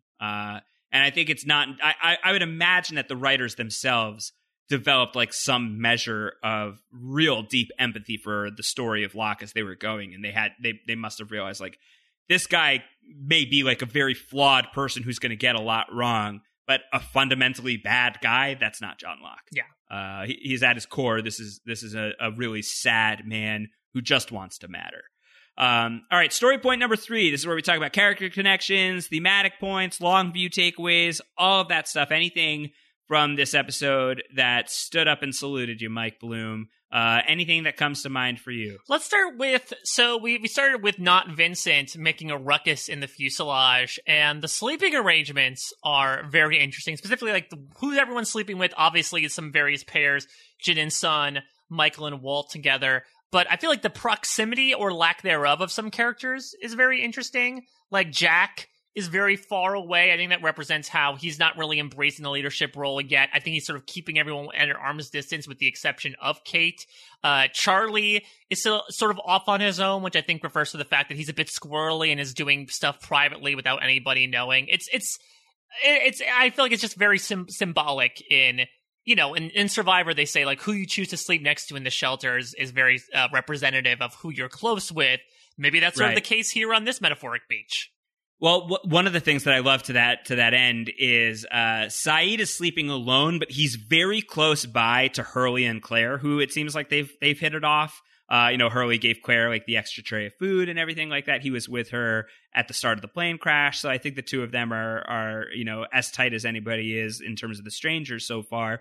But I love that idea that like Sayid and Hurley, they've connected already, right? And like Sayid saw Hurley being bullied before. I like the idea that maybe Sayid wants to keep tabs on Hurley just in case someone's like going to be mean to him. And of course, also wanting to keep a watchful eye on Claire just in case something happens and the doctor is far away and somebody needs to be on standby in case something's going on with Claire. Just once again, early going Sayid, remarkable character. A lot of this is fanfic, but Sayid is just a superhero. Yeah, he really is. I think if John Locke is the normal person who is trying to rise above, I think that Sayid just is the superhero who is just naturally endowed with all these fantastic qualities that will, ebb away a bit as the people around him begin to gain strength. Some notes on the fashion of the survivors of Oceanic 815. You noted the short sleeve, long sleeve combo from James Sawyer Ford a few episodes back. There are moments throughout this episode where Jack has a survivor buff on. Yeah, and I didn't know if that was an elastic band just to catch sweat, but it looked like he stumbled in from our most recent podcast, Josh, Survivor Lost, the brain steel simulation with Rob Sesternino. Yeah, if you have not listened to that yet, as we had said a couple of times over the course of these Down the Hatch podcasts, we're not even putting Survivor Lost on the wheel because we, like Locke, had a plan. And the Survivor Lost simulation already exists over on Rob Has a Website. Rob Has a Podcast. Make sure to check that out if you're a Survivor fan, if you have not done so already. It's ridiculous. It's a very, very strange podcast that we created there, and we hope you'll like it. But yeah, here's Jack. He's got a very dirty cream-colored survivor buff. Not really a survivor buff that we see, in almost 40 seasons of the show. I don't think we've seen a white buff yet. There was a South African version that had white tribes and black tribes, very Lost-esque. So maybe Jack was, I don't know, maybe it washed in from one of the other islands that they were playing on, and Jack decided to pick it up. I feel like Jack would be someone who watched the first couple seasons, but then didn't really tune in after that. Michael's wearing a fanny pack. Is he wearing it around his shoulder? Yeah, it's a strange fanny pack look for Michael. And Rose is wearing a blanket like a shawl, and I think that's a great look. Not enough. Got to shout out L. Scott Caldwell, who's just remarkable as Rose Nadler. Yeah, especially her optimism. I mean, Sayid talks last episode about we can't tell them the truth because all they have is hope. And Rose is just the pinnacle of hope over the course of essentially this entire season. Even though we do have people building rafts and building signal fires, she's the one who just sits on that beach and says, listen, I don't know much, but I know my husband is there. And she ends up being right all along. A couple of other fashion items that are a bit vintage. So I think this is where we start getting the traditional Kate outfit. And Kate, I don't know if she's wearing either very loose jeans. They almost look like bell bottoms to me, Josh. Oh, nice. I didn't notice. I gotta look. And that they're very big on the bottom. But there's one thing that I really want to point out. There is one particular extra, and I'm going to try to send you a picture in our little chat here, Josh. There's one particular extra in this one scene where they're getting firewood that I like to call 70s extra. Okay. Because they are wearing a... GL70? They're wearing a striped polo shirt and blue jeans that looks like it's coming out of the Partridge Family. So yes, she's got the bare midriff. Yeah, so I'm wondering. Hold on, Larry. Well, so I'm wondering. Wait a minute. Are they possibly hinting at time travel already? Did this person already travel back from the 70s, from the Dharma Initiative, and is now okay, I guess I'll start stacking wood. I don't know what's going on, but here we go. All right, well, I wonder if we'll meet this person in our Lost RPG bonus podcast that is coming your way in the not-too-distant future. Old Stripey, Sarah Stripes, as I like to call her. Sarah Stripes. All right, one thing that I love about John Locke is that, once again, we're really establishing this man loves board games quite a lot. Ben Martell notes that it's probably a game called Axis and Allies. The board appears to be a risk board, but the pieces are not. And the angle of the shooting, the scene obscures the board. I don't know Axis and Allies very well. Also, Mike, I would say I've never played Risk before. Oh, really? I know. It's one. I've gotten really into board games recently. I have not done Risk. I'm a Pandemic Legacy man myself. We just finished season one. Well, Risk is going to be one of those things where you're okay, you better commit to coming back here tomorrow or in a few days. It's never a game that you can finish in one day, especially when you have the six people. It certainly gets to a point, sort of like Monopoly, where two people are just sort of trading, blows back and forth at one another. But, I mean, it's a base tactical game that I can imagine Locke will get into it, even if he's not using the right pieces. We get our first Nadia sighting in this episode as Claire's, gathering all this stuff for the memorial.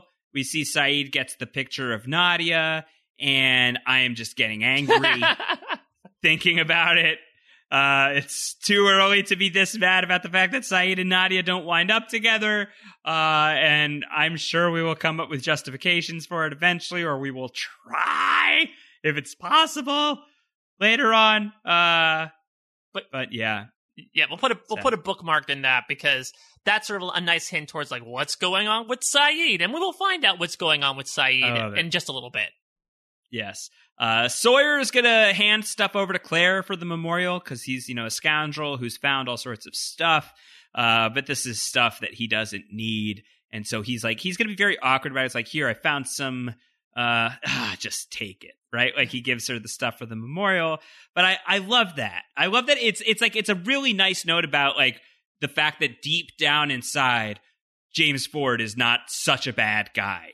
He's done really, really horrible things. He says really, really horrible things. But these are, very thick, pieces of armor that he wears to hide the fact that deep down inside, he's just a kid whose whole life got rocked and ruined by a horrible event from his childhood. So I love that that's already here, that they're already trying to show a little bit of that layer. And I also think that it is a recurring thing that like, Sawyer will do something really terrible, like not quite kill the marshal, and then he'll try some sort of mea culpa. Yeah. Like he'll try and like make up for it somehow. Yeah, and then he'll sway back over to, I don't know, hoarding asthma medicine, for instance. Exactly. Or not, as it were. We get our first sighting, as we already said, of the Man in Black taking the form of somebody from a character's memory, transforming into Christian. Though I think that that's more because Christian's body is on the island, such as the smoke monster rules exist. But that's something that I do want to track when the moment arrives, that it's not that it seems like the smoke monster, beyond being able to transform into dead bodies that are on the island, can also briefly at least transform into become like a humanoid memory. Yes, basically for like brief flashes. So that hasn't quite happened here yet, but it's definitely something that we want to watch. Yeah, maybe there's something in the mythos about like needing to like have a permanent body there to like remain more solid, and maybe you can only be flash in the pan if it's just briefly doting upon a character's memory, considering how fleeting our memories are anyway when we dote upon them. So there might be something more in that I'm certain we'll dig into over the course of these next myriad episodes. And then Ben Martell wanted us to know, and this is a great note, that we'll get to this much later in the series in season 4 in Cabin Fever, which is a John Locke episode, that we'll see Locke post paralysis, and he's being wheeled around the hospital by Matthew Abaddon. Remember him? Character. Yeah, I do. Well, I love Lance Reddick, and even the limited amount of Lance Reddick we get on Lost, I'm happy for. But Matthew Abaddon's going to ultimately be the guy who says to Locke, you should go on a walkabout. And that's going to lead Locke to Australia and lead him to the island. So that's fun. That's great. Mm-hmm. All right. How about story point 4? Let's get into some production notes, because there's a lot of really compelling behind the scenes stuff, some analysis of the episode title that to once again tip the cap to the Ben behind the curtain, Ben Martell, compiling a lot of this information together and really doing the Jacob's work here on Lost Down the Hatch. I think the most interesting thing is, Mike, did you know that this episode was originally conceived without Locke being in a wheelchair, that this was a late addition to Walkabout? Wow, I cannot imagine Walkabout without that twist. I know.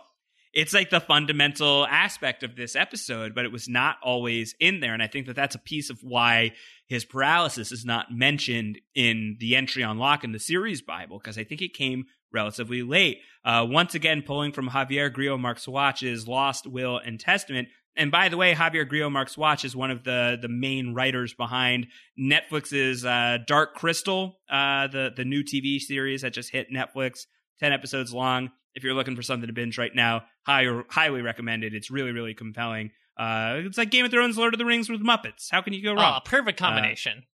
Really perfect combination, and it is a prequel to the movie of the same name from the early 1980s. So if you're looking for a free recommendation, there you go. But this is from Javi's Lost Will and Testament. A little bit of a read, so bear with me. He says in his Lost Will and Testament that the idea that Locke was in a wheelchair was so late an addition to his episode that the entire story once existed without it. Even though we knew from the very first day that Locke's arc would be that of a warped, frustrated, middle-aged man who, feeling his survival was a mystical revelation, he would recast himself as a sort of shamanistic badass on the island, the wheelchair itself was almost an afterthought. The original story break for that episode focused on Locke being a meek, if physically able, office drone whose hopes and dreams had all fizzled out, and he was trapped in a loser job where he was mercilessly abused and passed over by entitled, supercilious younger coworkers.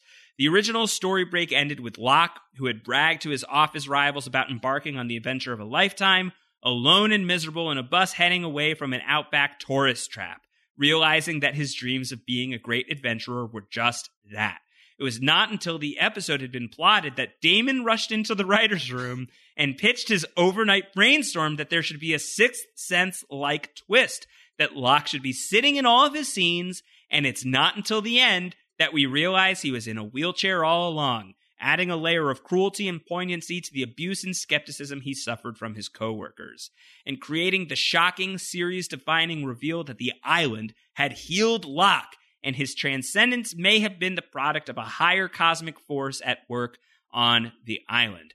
Overnight brainstorms were not unusual for Damon, who tended to come up with his best ideas when given a creative foundation and then some time outside of the intellectual blood sport / competitive group therapy of the writer's room. It was in much the same way that he came up with the idea that Jack's father's casket would be on the plane, but his body would not be found, leading to occasional appearances on the island by his ghost. The episode's writer, David Fury, initially argued against the Locke in a wheelchair twist. No.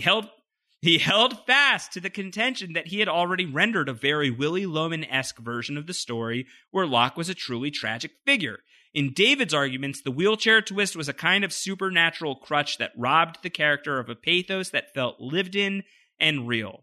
Being showrunner, Damon eventually prevailed. Being a consummate professional and an exceptional artist, Fury rendered the story so well that he was not only able to deliver the twist, but also overcome his objections to bring to Locke all the Willy Loman-esque tragedy he saw in the story before it went supernatural. As I said before, Locke in a Wheelchair was widely seen as the turning point when Lost went from being a hit pilot premiere to being a hit show.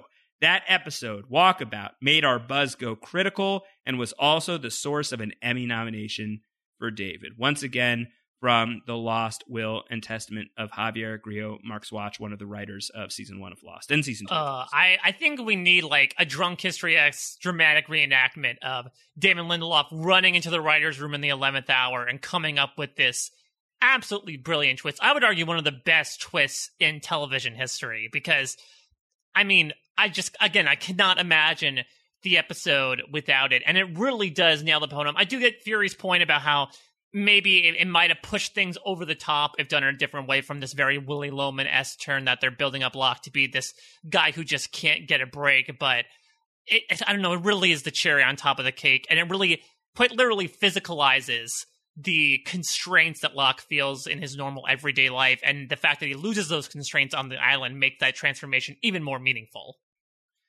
This is also from The Hatch, a Lost podcast by Rosie Murphy and Sammy Roth, which once again, a great source of information and a must listen for Lost fans. If you're enjoying what we're doing here, certainly one of my hopes and goals is that like it's inspiring you to not only go and rewatch Lost, but engage in all of the incredible Lost material that's either already out there or is ongoing right now. And that includes very much The Hatch, a Lost podcast by Rosie Murphy and Sammy Roth, where in an interview with David Fury had said that Damon's idea came from him rewatching the pilot, looking for things that could become eventual hints as to the story that followed. The wheelchair was present in pilot, and seeing it provided Damon with the spark of the idea. So I think that, Mike, is further cementing this idea that there was so much that was like richly baked in to the pilot, both intentionally, deliberately, and other things that were just like, there to be plucked, low-hanging fruit, or even like fruit that you needed to climb a tree and risk dropping your antenna for,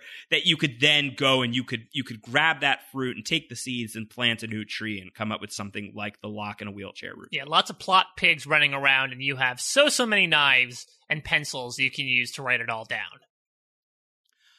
All right, so Ben Martell also wanted to educate everybody on what a walkabout even is. So this is Ben says this is his very best understanding. Ben coming from New Zealand and says, I've been working to get this absolutely right for quite a while, and I think it's worth encouraging anyone who thinks they can add to it to contribute through feedback. So if this does not quite fit the bill for you, if you are listening to this, you know more about walkabouts. Hell, you may even know more than Troyzan does on the subject. Please let us know, of course, down the hatch at postshowrecaps.com. But this is Ben's writing on what a walkabout is. Traditionally, a walkabout is a rite of passage for adolescent Aboriginal Australian males, where they would go into the wilderness, sometimes for a long time, to connect with the land and learn through Aboriginal skills and beliefs. The walkabout has both practical and spiritual connotations.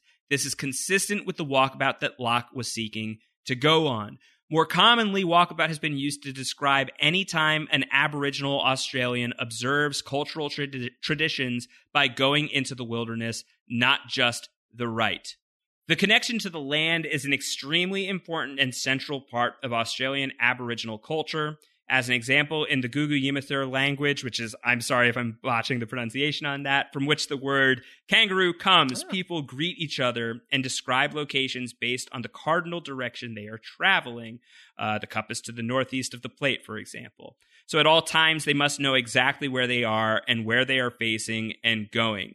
The extent of this connection to the land is hard to understand to a European mind, in which the outback can appear to be a large, empty space, which, as somebody from New York City and, born and raised on Long Island, that is traditionally what I think about when I think about Australia. So certainly educating me of just how vast the outback is. Yeah, though, to be fair, we both are used to, raising ourselves in New York City, which actually does go off of cardinal directions as well. So it's quite the opposite of a wide space. It's a very cramped space, but there's this idea of sort of, deriving your location from where you are in relation to another thing. But yeah, I did not realize how well connected to the land, not only the Aboriginal culture is, but how that connects to this idea of a walkabout, and why, as Locke says, the walkabout, this idea of renewing your connection to the land and gaining a new understanding of it, why it is so important there. So this was interesting to me, that I did not realize that apparently there's racist connotations with the word walkabout. Ben Martell writes again. He says, unfortunately, the word walkabout needs to be used with caution. This is because the way it has been used in Australian culture is generally to attack Aboriginal Australians as lazy and unreliable. The walkabout is commonly perceived and portrayed as aimless nomadic wandering. If an Aboriginal Australian does not arrive where people expect them to be, or meet a responsibility that people expect them to meet, it's been common for it to be said that they've gone walkabout. Oh. As an example, Andrew Walker, an international rugby player of Aboriginal descent, didn't show up for team training one day, instead staying home with his pregnant wife. This was reported as him having, quote-unquote, gone walkabout, and he was afterwards often referred to as Walkabout Walker, an epithet which obviously would not have been given to a non-Indigenous player. It's worth noting that this predates the episode of Lost, so it was already a racially charged term even at the time. However, awareness has become much greater since that time. Generally speaking, when being accused of, quote-unquote, going walkabout, Aboriginal Australians are simply observing cultural norms around the importance of family and the land. Better terms to use than walkabout and will depend on the specific circumstances. For anyone who's interested in learning more about how to be respectful about our Aboriginal Australian culture, we've got a great resource for that that's linked in our show notes. But Mike, again, being from America, where the word walkabout really isn't used in my life outside of the context of Lost, this is something that was brand new to me, and I thought pretty interesting. Yeah, and it's also really interesting in that I'm sure the writers of Lost, being westernized as well, did not mean to, bring up those connotations, but it actually brings even further meaning to the title a bit, because Locke is somebody who thinks, oh, yes, I'm going to go on this devout journey where I'm going to, you know, wander and connect with the land. And everyone else sort of shirks it off as, oh, you're just going to go walk around for a little bit. So it almost underlines the connotations that are being given.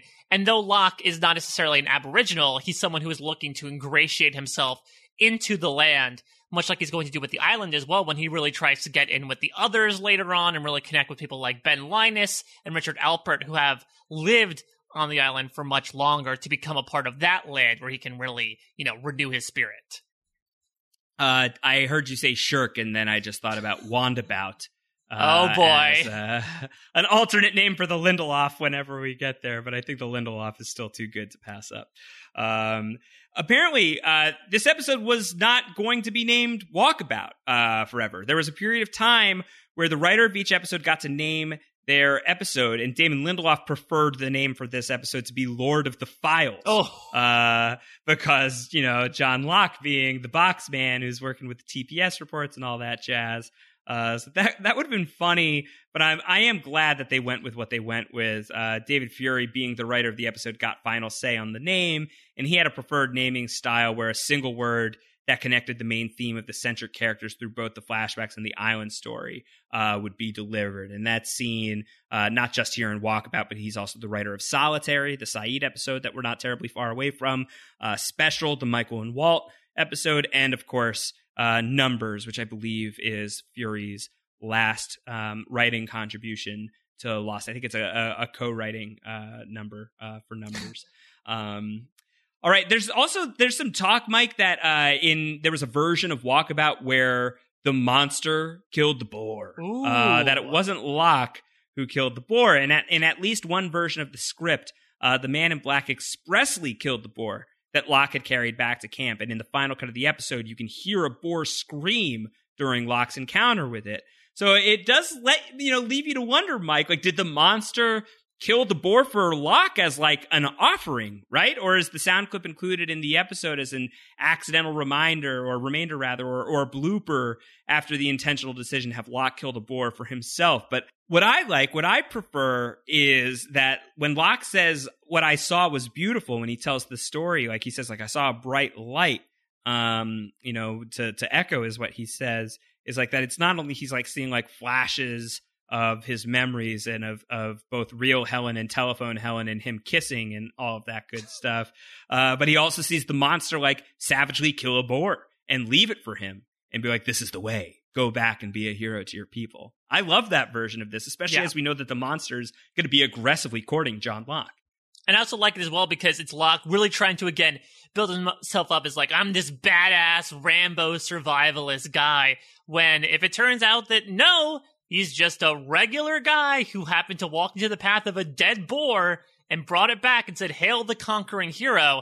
That, again, really does a great job of underlining sort of the normal circumstances that John Locke is, that even though he can walk, he still is fundamentally an ordinary guy who works a 9-to-5 in a box office. Not the box office, but an office that sells boxes. So I really like that interpretation as well. And it also ties together, you know, Locke and the monster relationship as well. If the Man in Black starts to suss out John Locke as a possible target eventually down the line, this is a way to sort of foster a connection and maybe start playing a bit of mind games. So I really like that theory. I think that's canon for me right now. So there's the series Bible contained a bunch of examples of stories of like island stories that they could tell on Lost. I think like 30 different examples. They're like, all right, ABC brass, you wonder if we've got a show on our hands? Here's proof that we do. We've got 30 different stories of what could happen on the island for your viewing pleasure. And they listed out all of these different scenarios.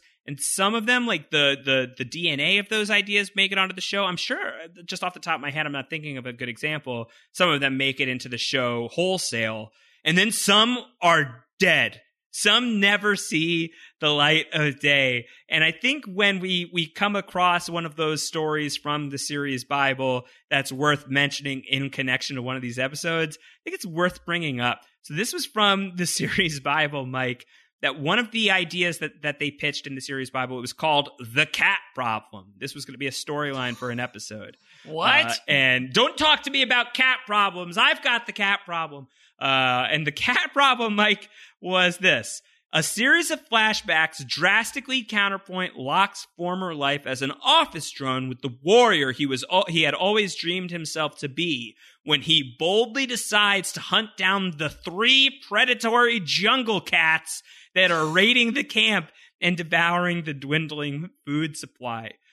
So in another universe, Mike, it's John Locke versus a bunch of jungle cats in Walkabout. Oh, my God. All right, here's what happens. Cut to first scene of the episode. Charlie, what the bloody hell were those? Locke, pumas. Cheetahs. And now that I can walk again, now that I can walk again, I'll be fast enough to hunt them down. Yeah, I mean, I'm going to stick with the boars. Yeah, I'm personally a fan of the boars' heads in particular. Yeah. There's just something goofy about Locke hunting a bunch of Siamese tigers that is real goofy to me. It's too much, a little too much, I think. I like it. I think it's fun, but I'm glad that stayed in the pages of history. Some Emmy nominations for Walkabout. Terry O'Quinn, of course, was nominated for an Emmy for Outstanding Supporting Actor for his work in Walkabout and The Moth. I feel like he wins eventually. Maybe he wins a Golden Globe. He wins an Emmy. I want to say it's for season... He won the year after Emerson did. I don't know if it's season 5, maybe? Either season 4 or 5, I want to say. Okay, well, we can track that down at some point.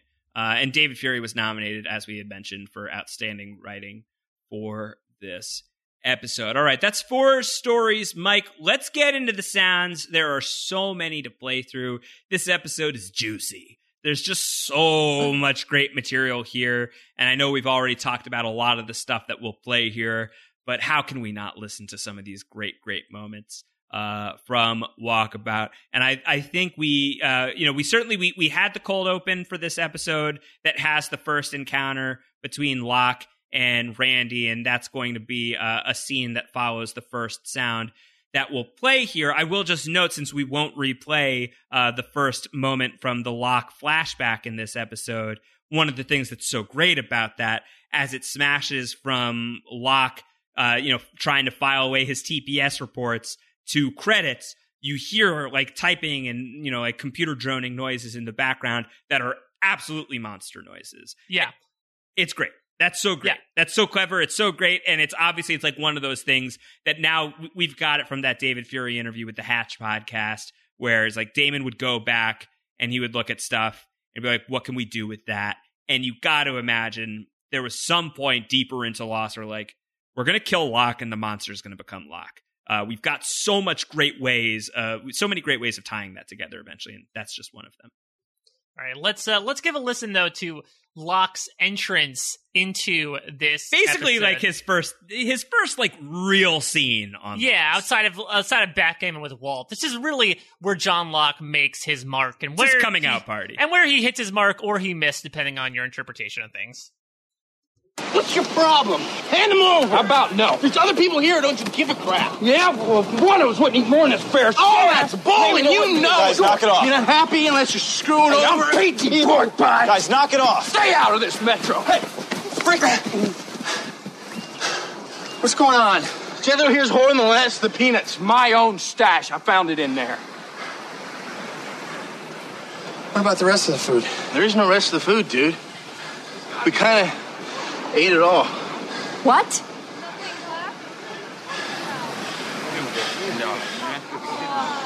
Okay, everybody, just calm down. We can find food.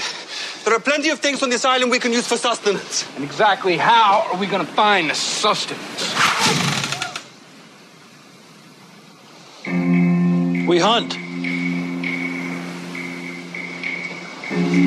How'd you get that knife on the plane? Checked it. You either have very good aim or very bad aim, Mr. Locke. His name is Locke. Okay, Mr. Locke, what is it that we're hunting? We know there are wild boar on the island. Razorbacks by the look of them. The ones that came into the camp last night were piglets. 100, 150 pounds each, which means that there's a mother nearby, a 250-pound rat with scimitar-like tusks and a surly disposition who'd love nothing more than to eviscerate anything comes near.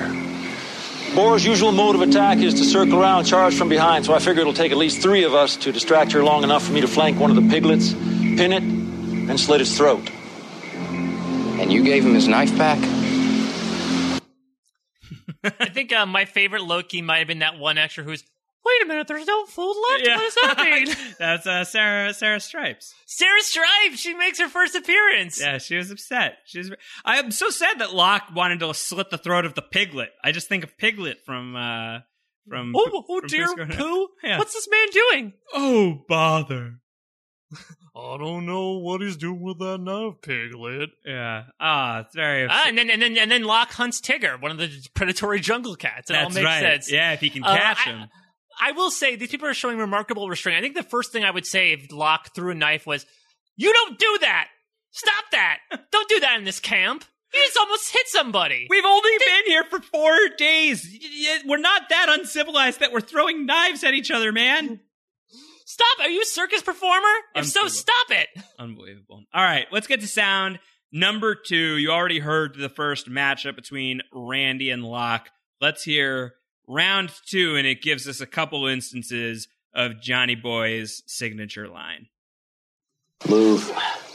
You've got to move, Colonel. Your troops are across enemy lines.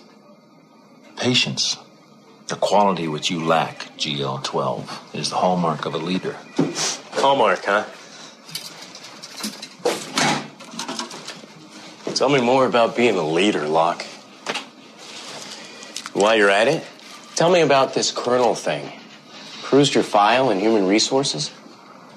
You've never been in any of the armed forces. I'm just playing a game, Randy. It's my lunch hour. I can play a game. Yeah. Tell me, what's a walkabout? Experience the dream journeys of the fabled Australian outback. You have no right taking that off my desk. So you wander around, hunting and gathering food, right? On foot? Not that you would understand, but a walkabout is a journey of spiritual renewal where one derives strength from the earth and becomes inseparable from it. I have vacation days. I'm going, Randy. I already made a reservation. Wow, John, you're really doing it, huh? You tell Helen yet? Helen? Oh, what's this, Locke? You've actually got a woman in your life. That's none of your business. What is it with you, Locke? Why do you torture yourself? I mean, imagining you're some hunter and walkabout. Wake up. You can't do any of that. Norman Croucher.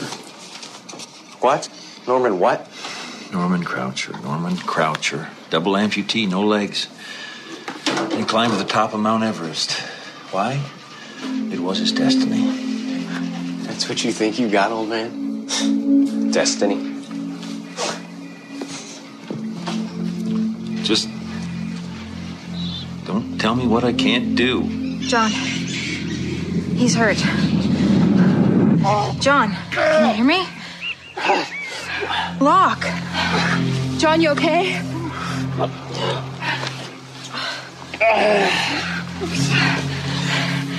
Locke. I'm fine. I'm fine, Helen. I just got the wind knocked out of me is all. Helen? What? He called me Helen.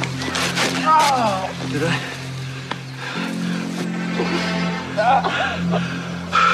Which way did that boar go?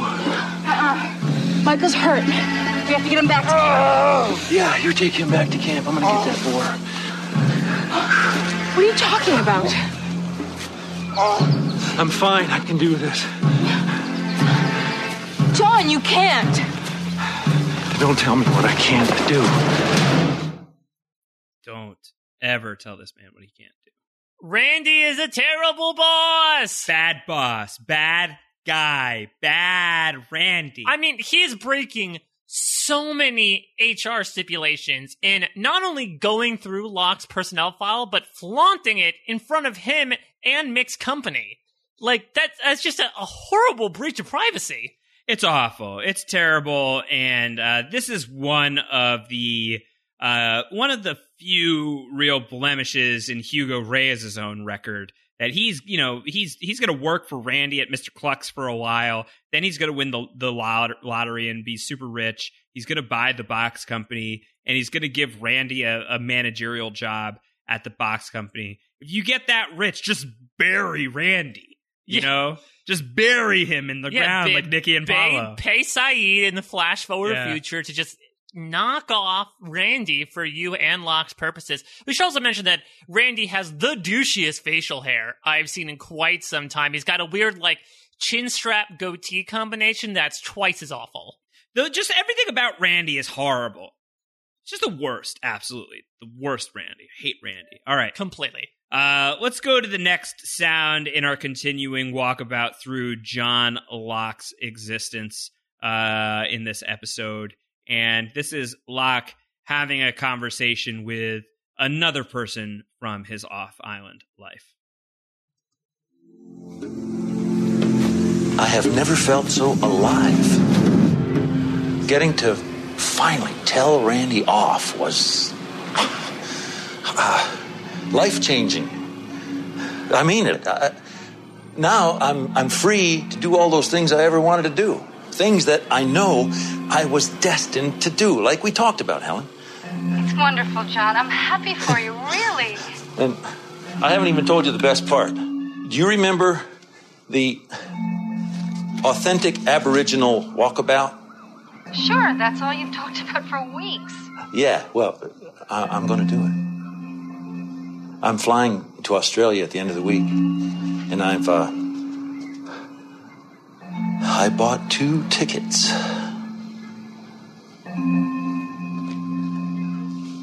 Helen? John, we've talked about this. I know. And I've enjoyed talking with you these past few months. 8 months. I'm not allowed to meet customers. A customer? Is that what I am to you? This isn't really normal. I mean, it isn't what I do. I don't... Maybe you should find a therapist? I have a therapist. John. I thought you understood, Helen. You know me better than anyone. John, if we talk any longer, I'm going to have to charge you for another hour. That's another $89.95. You can't... Look, I don't care about the money. I'm sorry, John. I got to go. No, Helen. Helen! Helen!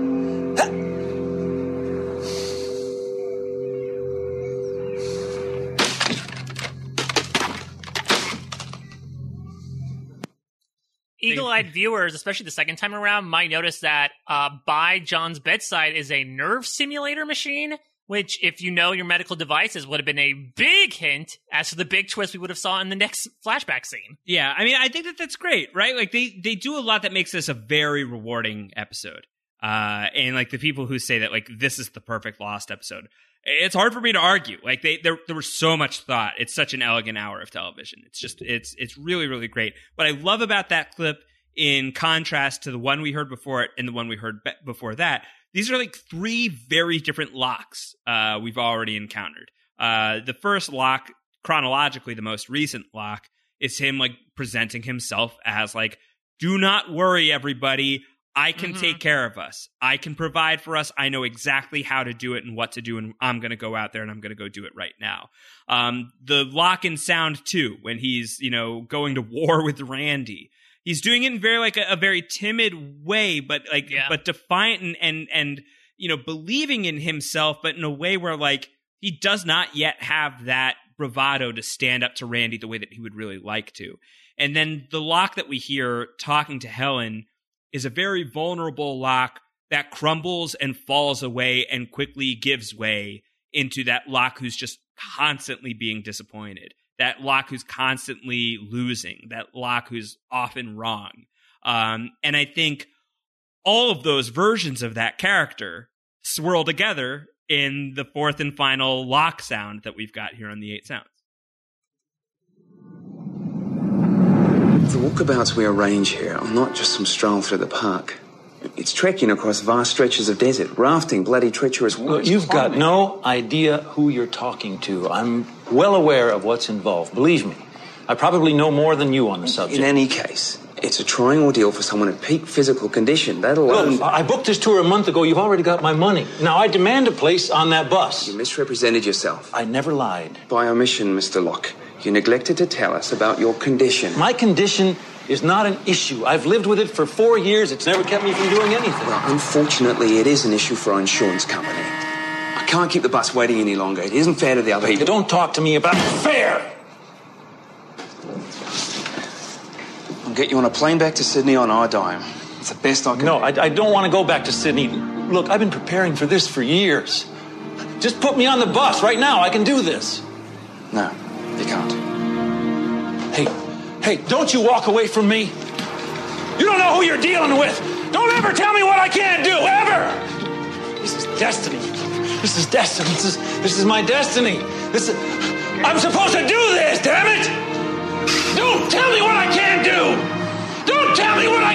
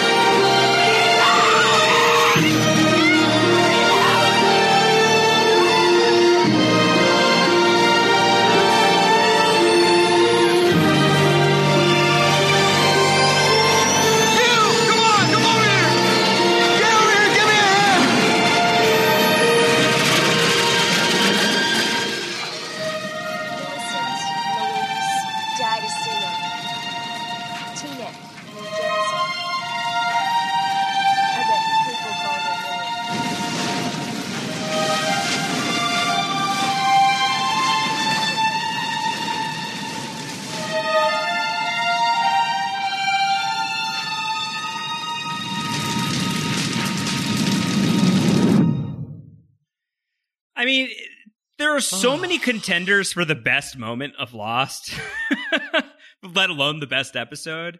That is absolutely on the list. Oh my God. Yeah, there's never a time that I don't watch that scene or even listen to it like we did now that I don't get chills. It's just Michael Giacchino does a brilliant job. And Ben Martell notes that Michael Giacchino very rarely does one piece of music that connects through all the scenes that flash through the timeline. Usually it's like, one piece of music for Australia, one piece of music for the crash site, one piece of music for the pyre. But there's one piece that just ties all through. It's the Ballad of John Locke, right? Essentially. And it drives the scene so much. I mean, the strings get overwhelming. It's a great representation of just John's burgeoning anger and sadness. Terry O'Quinn's performance in this scene is incredible because it's so unbridled. There's a moment where when he wheels back and he starts muttering to himself that this is his destiny, you see that smirk creep across his face a little bit. It's what he's telling himself. I'm sure it's what he's told himself every single day since he decided to book this walkabout. And then when the bus pulls away, his face just falls and you see it in those big blue eyes. And it is heartbreaking. I have one big note about a big line in this scene, but I want to get your thoughts on it first. Okay. I want to hear what the note is. I mean, please keep going. So we talk about don't tell me what I can't do. What I think is an interesting difference is Locke says in this scene, don't ever tell me what I can't do, ever. Which to me, I don't know how you feel, Josh, that's different to me than don't tell me what I can't do. Don't ever tell me what I can't do, ever implies finality. And it's almost like it's not just motivational. It's defiant. And it's almost hinting towards me that that Locke is almost driven to a fault. He's faithful to a fault, where this is his driving mantra. He's going to keep working at it, even at the cost of everything around him. And that's what that line really symbolized to me, is like he's never, you're, even if he's wrong, you can't tell him what he can't do, because he's going to feel like he's right no matter what. And I feel like that speaks volumes about John Locke more than anything. Everything is on his terms. You know, like everything that John Locke does is on his terms. It's after he brings Anthony Cooper and Sawyer into the brig in season 3 and, you know, basically cons Sawyer into killing his father, the man who killed Sawyer's father. And afterwards, they're outside the ship. And I love the line delivery when Terry O'Quinn throws him the tape recorder and says, "Juliet is a mole," and he's like giving him the information of like, they're coming, the others are on their way, go back to camp and tell everybody what's going on. And so he's like, "I thought you were with them. Now are you with the others or are you with us?" And Locke says, at what to that point is one of the most telling things about Locke is he says, "I'm on my own journey. I'm not with anyone. I'm on my own journey." And if patience is the hallmark of a good leader, I think for Locke, maybe the reason why he's not like the best leader is he is so focused on his purpose and his agency in his life, and finally reclaiming that agency for the first time. A bravado, in fact, that's going to get him shot in the chest a couple of episodes later, or I think it's just one episode. Hanging out with a bunch of bodies in a pit. You know, BODYS, like he's going to be in the mosh pit of the Dead Dharma Initiative. So like Locke, you're right. I think, you know, he will not be told what to do, and it'll get him close to killed and then actually killed.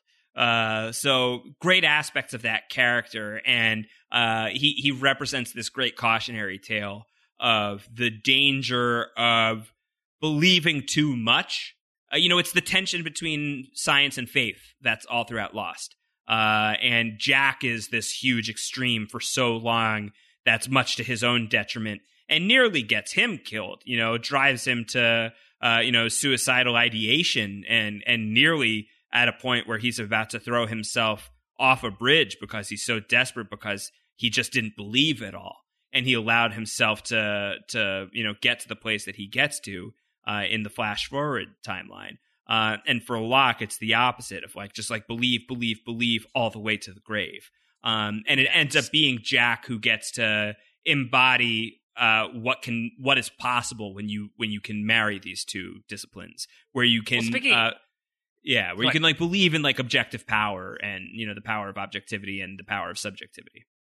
Well, speaking of Jack, let's actually move into some non-John Locke stuff over the course of Walkabout with our remaining 4 sounds. Yeah, let's talk about the man of science here. Because speaking of man of faith, he's not concerned with faith, nor anybody's faith. Let's talk about Jack's initial handling of the concept of holding a mass funeral for those who died in the crash. Those boars we're looking to feed, we have to get rid of the bodies. Bury them. There's a whole bunch in there. More than 20. Digging will be difficult without shovels. Not bury. You need to burn them. They're people. I know they're people, Kate.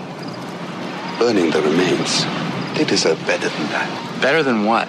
Being eaten by wild animals? Because that's what's going to happen. Any bodies we bury are not going to stay buried for very long. Look, I know this seems harsh, but that fuselage in the sun, it's not about what they deserve.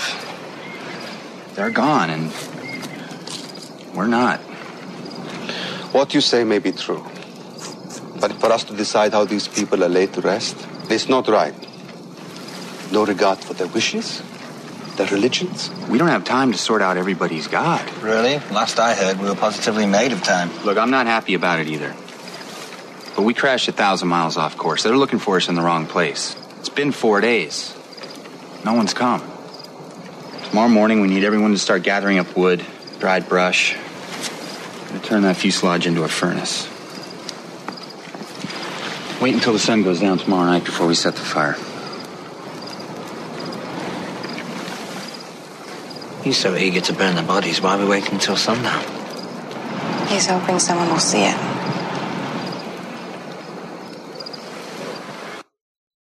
So yes, Jack is coming off like a jerk, or a jackass, if you will, in his, I would say, very impersonal handling of the bodies. But I would say in defense of Jack, like I sort of mentioned beforehand, I think that the fact that he just had to kill a person, combined with the fact that I feel like as a person in the medical professional, especially someone who is quote unquote born into it like Jack was, there is a certain way that you approach the concept of dealing with dead bodies that has to remove your heart a bit from the situation as you remove other people's hearts, ironically enough.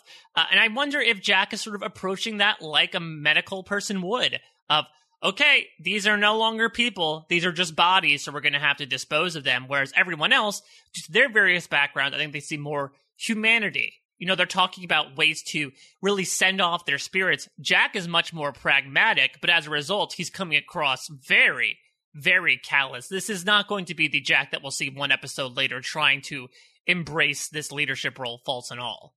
Well, what's great about it too is it's a real lack of bedside manner, right? Like for Jack, who, like you say, very callously just wants to burn the bodies, even though for all we know, like some of these people might be important to some of the survivors. You know, some of the background extras that we just don't know very well. You know, it's really just a bad display of Jack's, you know, abilities to empathize with others and express like sympathy and regret and sorrow and sharing that with other people. And yet, as we go into sound number 6, which is actually mirroring or merging two scenes together, here's Jack and Rose together after he finally gets her to open up while she's off on her own. And she's going to say the opposite about Jack's demeanor. His fingers swell. Sorry? Bernard, my husband. His hands swell up whenever we fly. The altitude. He started having me hold on to his wedding ring whenever we took a plane trip. I always wore it around my neck for safekeeping, just until we landed.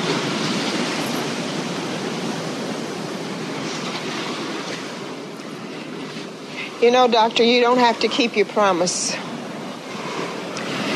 Promise?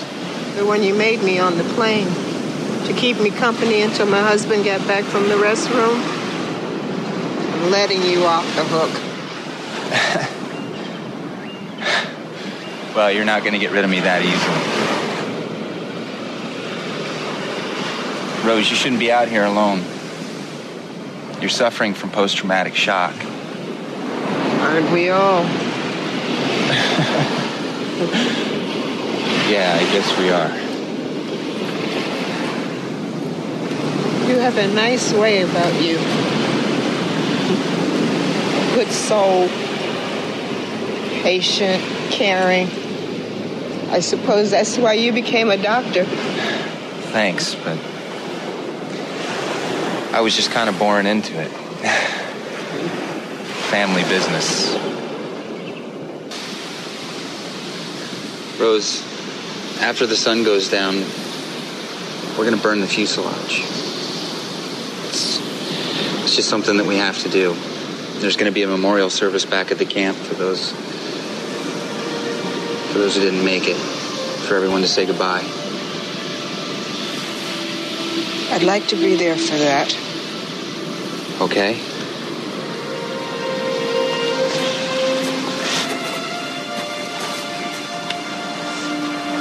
Maybe if you wanted to say something, you know, about your husband. What? I'm just saying, if you wanted to say goodbye to Bernard. Doctor, my husband is not dead. Rose, he was in the tail section of the plane. It broke off in mid-flight. I'm sorry, but everyone who was in the rear of the plane is gone. They're probably thinking the same thing about us.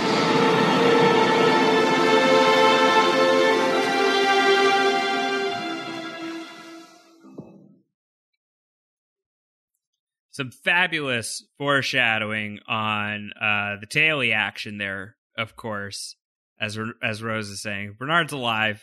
He's probably thinking that we're you know, what's going on with everybody else. It's like, oh, cool. Well, we'll definitely get into that. Thank you for planning that here.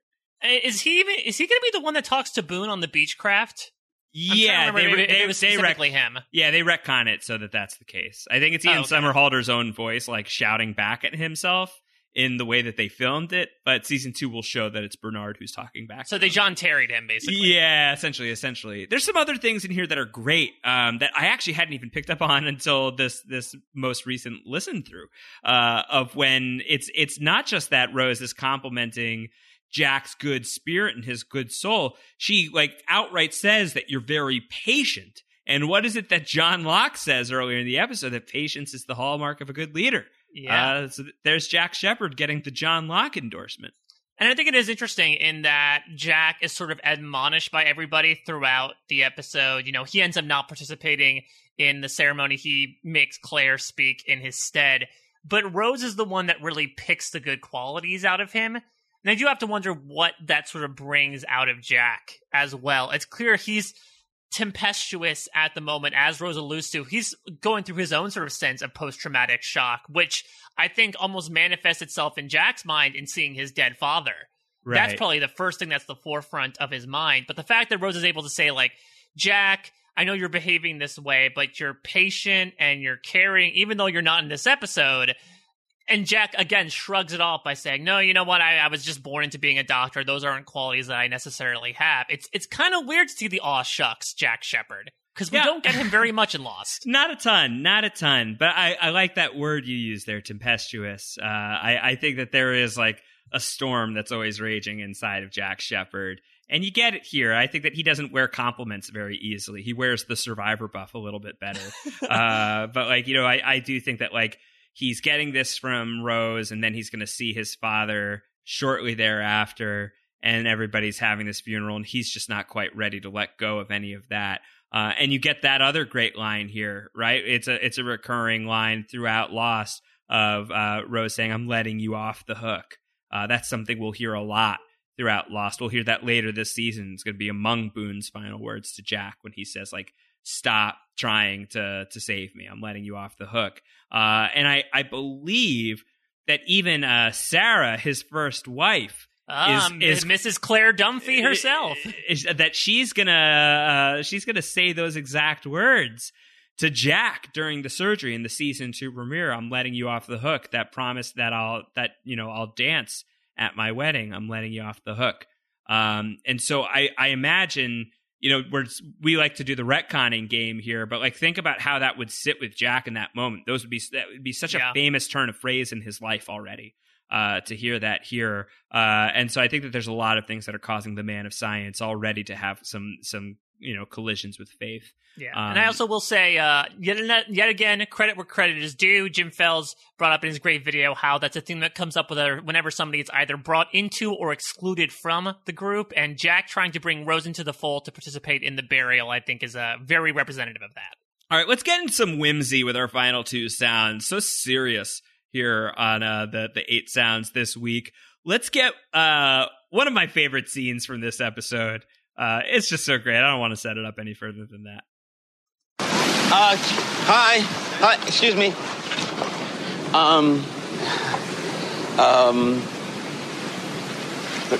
I am going off away to a hunt, and I was wondering if you could keep an eye on my boy, Walt. And I'm Michael. Anyway, could you watch him for me until I come back? 아드님은 제가 잘 돌보고 있을게요. Yeah. Sorry, I don't understand, but you're cool with this, right? 네. I don't need a babysitter. Come on, man. Vincent needs you here. And hey, cheer up. This will give me a chance to get to know your friend, Mr. Locke, a little better. 너무 걱정하지 마. 아버지 괜찮으실 거야. Yeah, whatever.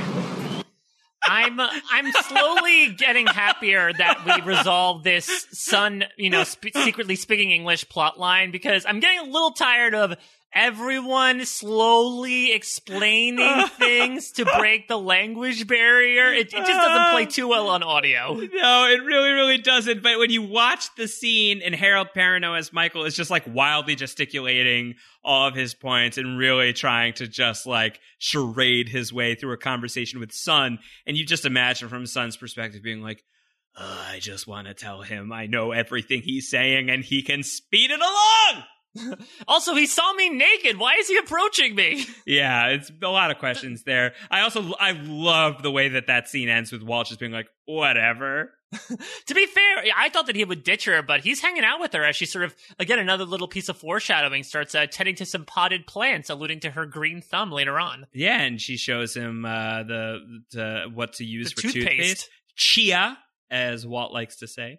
All right, final sound here for the Walkabout. 8 sounds. Once again, going into whimsy. And I was really hoping and frankly fully expecting that Mike and I would be able to speak in further detail about our own adventures that we have been on together over the last calendar year. But we cannot say anything.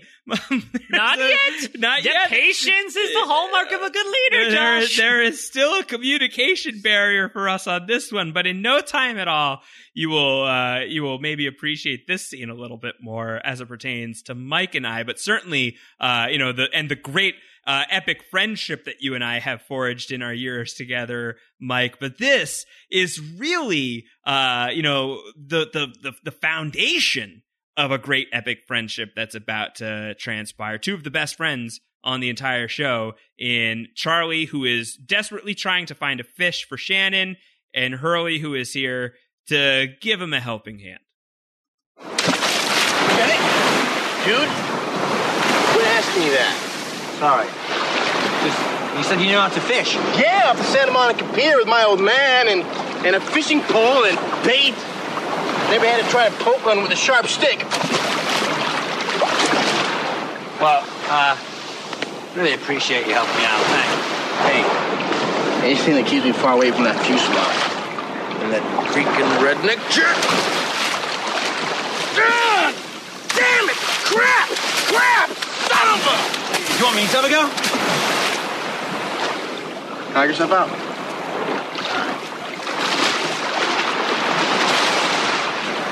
Okay, here comes one. Put your weight into it. Easy. Wait for it. Wait. No! Dude, you gotta try to pin it. You see how close I was? No, you set out to corner it!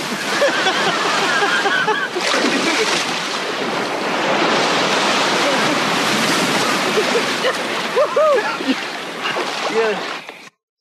We're still in goofy Charlie mode, and it's really tough to come across on an audio medium, but Dominic Monaghan throwing himself face first into the ocean, you have to imagine that was unscripted, right? Yeah, I think so. Like just like sort of like the bravado with which he throws himself in there. Just it feels improvised. Like I think like him like biffing and missing, like that's probably in there. But like the epicness behind it, I feel like that's a grace note from Mr. Monaghan. It's so great. I love these two together so much. On rewatches, I always really savor the Hurley and Charlie stuff in a way that maybe I didn't even fully appreciate on first watch. Because you know that Charlie's only on Lost for half of the run. So you really, when these two characters are together, you really gotta love them together. Yeah, plus we get a little bit of angry Hurley here with his crap, son of a bitch, beating the ocean with their makeshift spear, which is what, like a stick and a sharp piece of shrapnel, which... I know. If we were able to do that, Josh, I think we'd be much more well-equipped. We only do marginally better than Charlie and Hurley did here. Yes, absolutely. So stay tuned for the further adventures of Josh and Mike doing their best Hurley and Charlie impression at some point in the near future.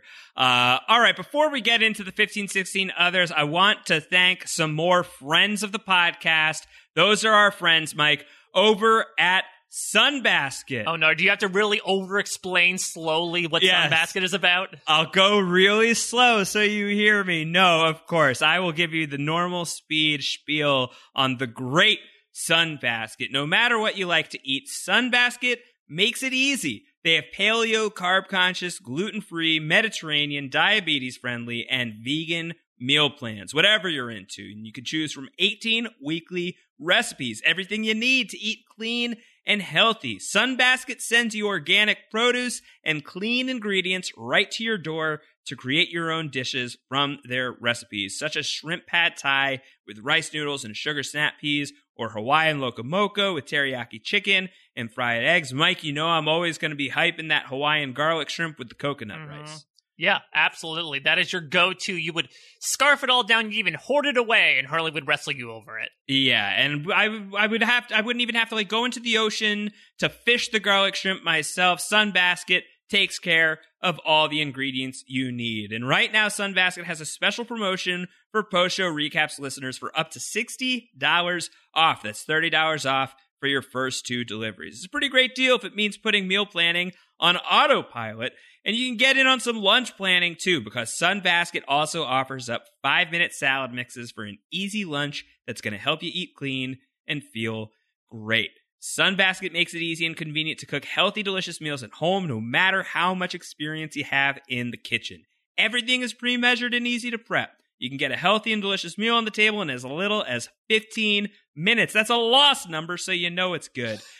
So put meal planning on autopilot with this special offer. You can go to sunbasket.com/post to get up to $60 off. That's sunbasket.com/post to learn more about this limited time $60 off special. All right, Mike, let's get in to our 15-16 Others section. That is our feedback section that we do every week here on Down the Hatch. We want to be hearing from you, your questions, your comments, your letters, your observations, your everything. That's the 15-16 Others that we are getting from you that you can send our way, downthehatch@postshowrecaps.com, or you can tweet at us. Mike is at @MikeBloomtype. I'm at @RoundHoward, and Post Show Recaps is at Post Show Recaps. So other number one, Mike, people had a lot to say about our podcast about Tabula Rasa. So we have to go back? We have to go back. I think people were really taken by Ray Mullen, the Peach Man. Yes! Jordan from Wisconsin noted, wrote in and said, do you think that Ray Mullen is a big fan, a huge fan, or a mega fan of the presidents of the United States of America? Do you think that Ray Mullen, Mike, has eaten millions of peaches for free in his lifetime? I would say so. And it's suffice to say, also, the president of the United States of America is a band, not just is Ray Mullen interested in American history, which you might initially think about when you read that question. The only thing I like more than peaches is American politics. He's got a very big interest in what's going on in the U.S. I don't want to take a trip there. It'll cost me an arm and a leg. I already lost the arm. Yeah, I can't afford it. Scott Ring had also written in with Peach Man Power Rankings. These are the Peach Men, according to Scott Ring. In first place, Ray Mullen, king of the Peach Men. In second place, Castor Troy, a.k.a. Nicolas Cage from Face Off, who could eat a peach for hours. And number three is James, as in James and the Giant Peach, I believe. Hopefully. I would imagine so, though. I don't know. I guess a kid who can make friends with bugs either makes it to the very top or the very bottom of your power rankings, depending on what you're preferring. Yeah, James in third place, I feel like, is a real diss towards James. Curtis Morrison wrote in as well and said that he had a revelation about Kate's lie to Ray Mullen about being Canadian. This is a little more serious. Curtis writes, she says that she's Canadian and that she quote unquote just graduated college, which is sort of a dead giveaway that she's lying. Why? Because unless they're literally graduating from a trade school like Niagara College or Algonquin College, Canadians use the term university. It's not like good old one-armed Ray would know this, but it's interesting nonetheless. Well, on top of that, Kate says this episode to Jack, I'm a vegetarian. But unless that bacon was made out of peaches, Josh, she was scarfing that down when she was with old Ray last time. I think it was a joke, right? Like, you gotta say it's a joke. Or at this point, it's like, I just gotta eat whatever I can eat. Yeah, exactly. I also wanted to note that I felt like we missed a big opportunity last week when we were talking about stations instead of farms and wondering if Ray Mullen was working with the Dharma Initiative. And we did not call it the Pharma Station. Like the Pharma Initiative really wrote itself, and we missed that. Yeah, then it turns out that it's not just peaches. It's peaches and pills that Ray has stocked up.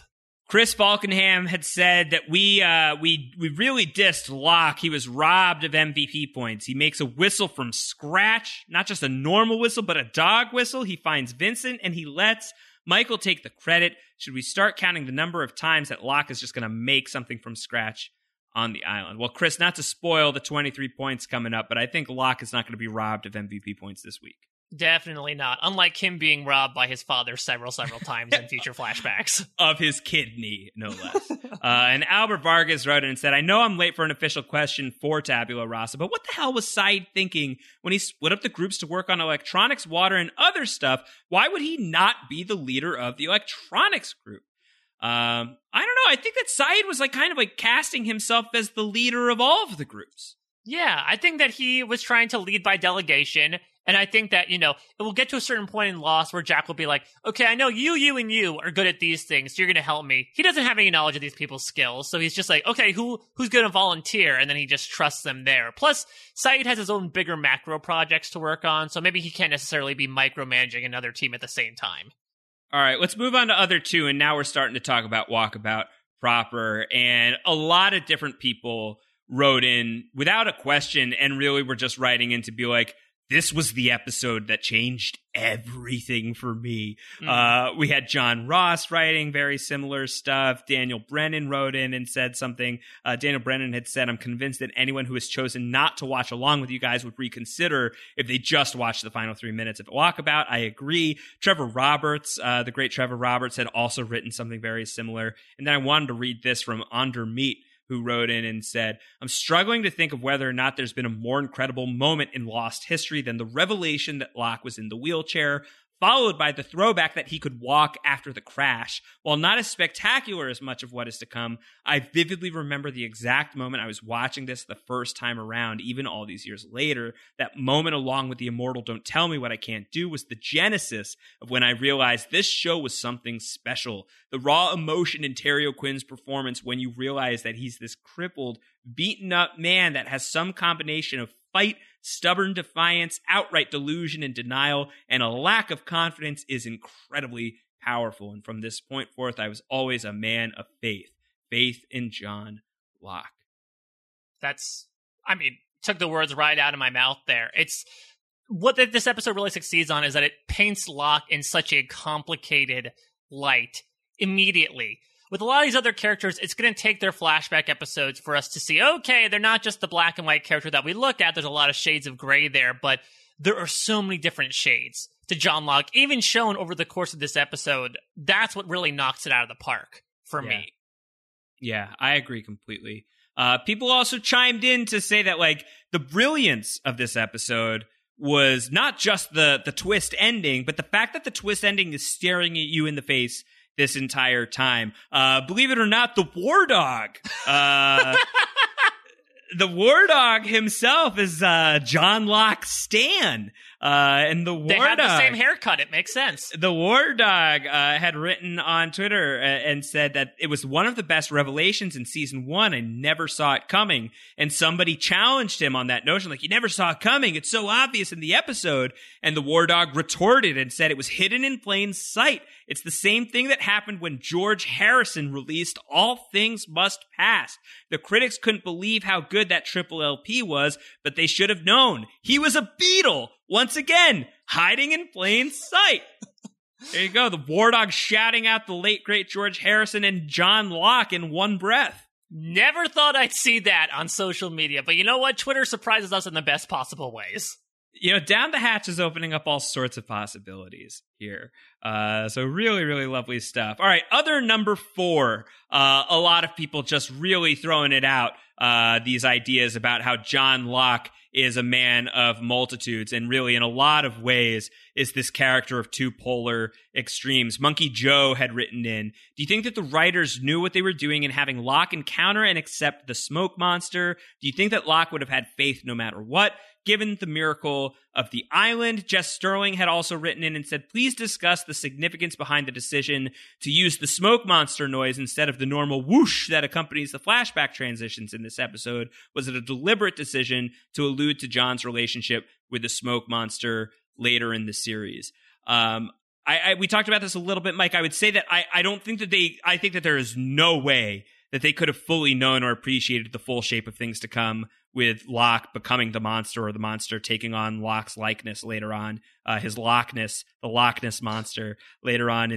That's a theory. It's a theory later on in this series, but I do think that these are great shining examples of the writer room process hard at work here, right?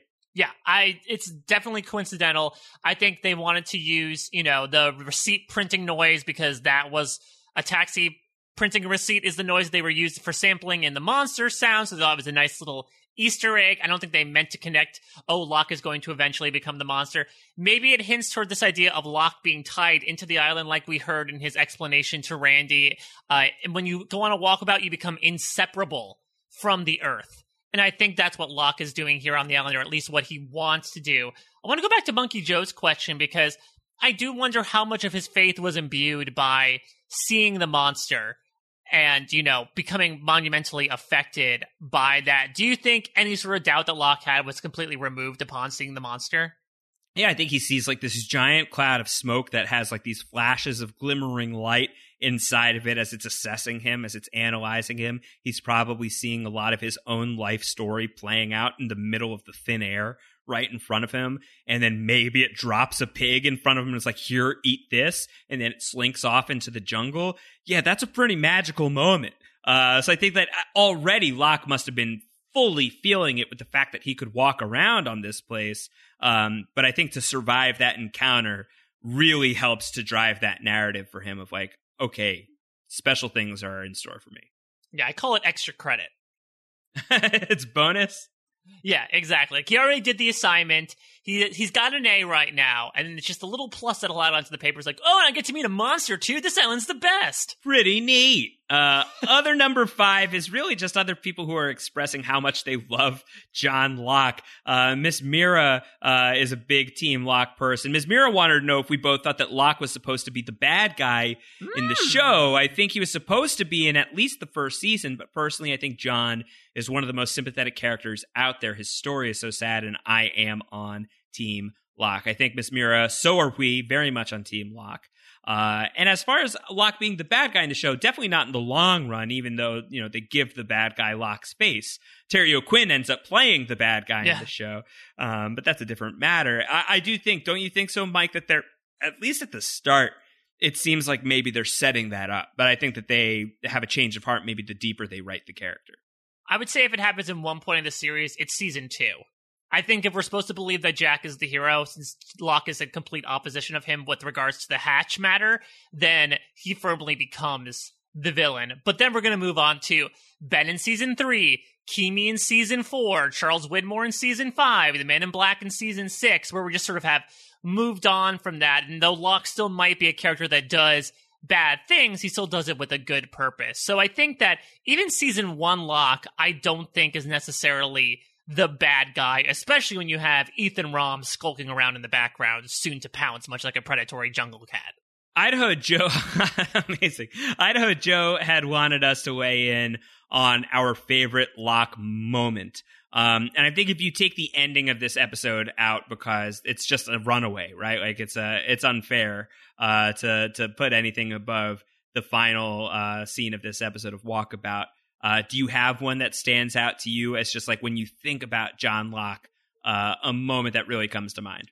Yeah, it's definitely the ending of Deus Ex Machina. Yeah, 100%, when, Sam, after the Beechcraft crashes. And this is John at his biggest crisis of faith moment, where he is just slamming on the hatch, and you hear that John Locke theme come in, and he's just yelling I did everything that I was supposed to do. I did everything you wanted me to do, exactly. So why have you done this to me? And then just this brilliant look where the light turns on, and as Locke mentions later on, maybe it was just Desmond going to the bathroom, but it's a profound moment in John where he has the biggest moment, where the biggest thing he's believed in for the past month or so, he's now lost all faith in, and he realized that maybe his pursuing was for nothing. And then that light turns on, and the light turns on back again in John's eyes, and he realizes he has a renewed sense of purpose. It's just an absolute smasher of an ending. It adds a fun little mystery when it comes to the hatch, as well as to what happens after that. But that's another great acting moment from Terry O'Quinn, where he is just at his wit's end, and he is truly you know, just completely emotionally devastated. Another top contender is coming next week in White Rabbit. So really looking, for me, it's obvious. We'll get there, and it'll be such a great moment to talk about. Other number 6, John Krause, once again, giving us the goods. Lots of great feedback from John Krause. Writes in about Helen and says, the only thing I remember fans theorizing about after this episode aired back in 2004 was, who is Helen? Fans were convinced that Helen was important, which I guess they were kind of right. But Helen was important. But looking back at this episode, it's funny that that's what people latched onto. I guess I don't have the same memories of, like, I don't think that I was so deep into Lost yet as of Walkabout that I was, like, looking at it online in granular detail and, like, looking on message boards to see what the theorizing was, because I don't remember that at all. But, man, if people thought that, like, Helen was going to show up and be some sort of massively important player deep into the game of Lost. I mean, Katie Segal is really cool. Yeah. Gemma Morrow Teller for life, but, like, I don't know. Yeah, screw that. Leela for life. Yeah, I know. Leela's great, too. But I would also say you were too busy concentrating. We open on an eye. Because she only has one. Because she has one. I would say you were too busy concentrating on not failing your astronomy class, missing all those lectures to watch Lost. Yeah, I was trying to study up Sawyer's conning techniques so that I'd be able to con my way out of an F in astronomy. Mission accomplished, thankfully. Other number 7. This is titled, What is Michael Thinking? And it's a two-pronged interrogation of one Michael Dawson. This is from Jordan Beck, who writes and says, why does Michael have such a dislike for Locke? It doesn't track for me.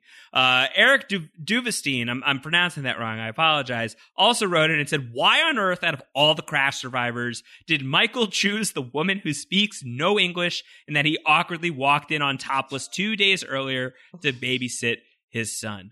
I don't have a great answer for the son one, other than I think Michael, has a thing for son early on, at least as far as he's written. Give it to the pregnant lady. Absolutely. 100%. Yes, he might be a little perturbed by the fact that she's going through dead people's things, but that's an activity. And you have to imagine that she has some sort of maternal instincts to her. What? Talk to Hurley. Hurley seems nice. Hurley seems like a normal person. Maybe Sayid. Sayid seems like he's got his shit together.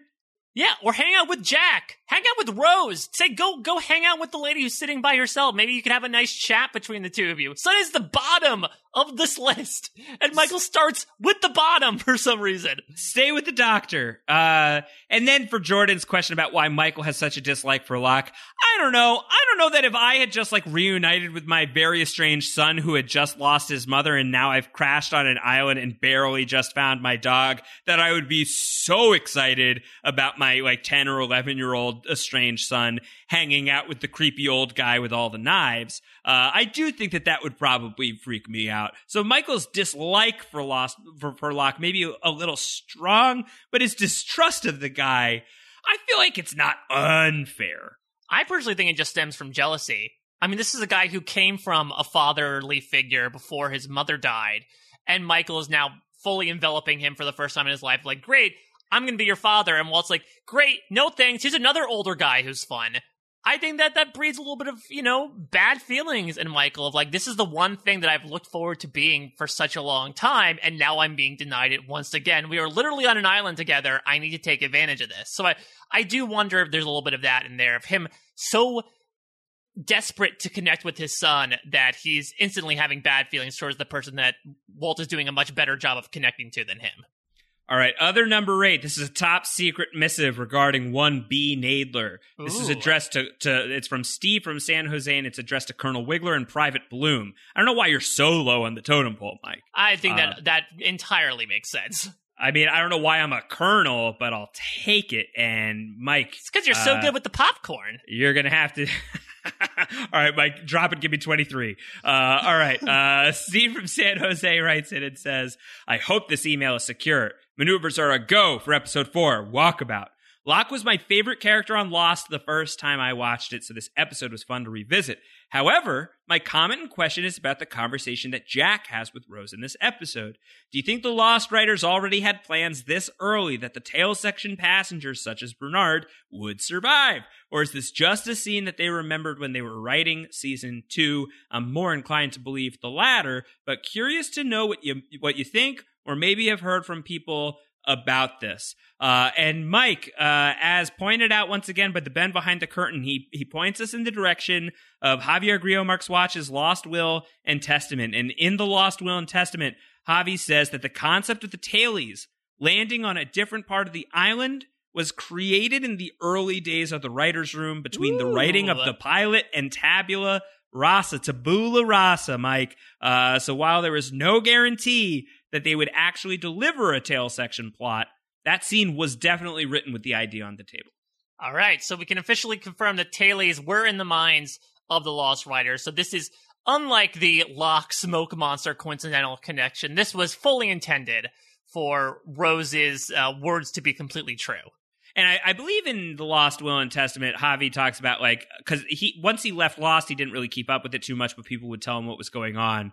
And, like, he would find out about, like, the you know, Jacob and the Man in Black and all that. So I was like, that's news to me. So those are later stage things. While we're on the topic of the Rose and Jack conversation, Jordan from Wisconsin notes that in this conversation, we get another glimpse of Jack the pilot when he tells Rose that it's the altitude that would cause Bernard's fingers to swell. I don't know if you realize that I'm a bit of a fly guy myself, and the altitude often makes your fingers swell. Hope that makes you feel better.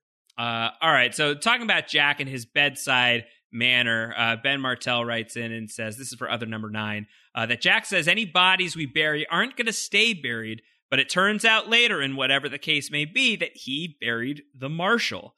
We never see him do that, and I'm wondering the timeline of when he would have done that. Maybe that explains why Jack is, like, running in from out of nowhere in the middle of the dark at the start of Walkabout. Or could it have been the boar? Yeah, it's the boar. He had a boreal. Yeah, he had a boreal. He buried the Marshal. God, that's so stupid. Yeah, and Ben also says, Sayid presents as a practicing Muslim, and in the Muslim faith, a normal expectation is burial within 24 hours.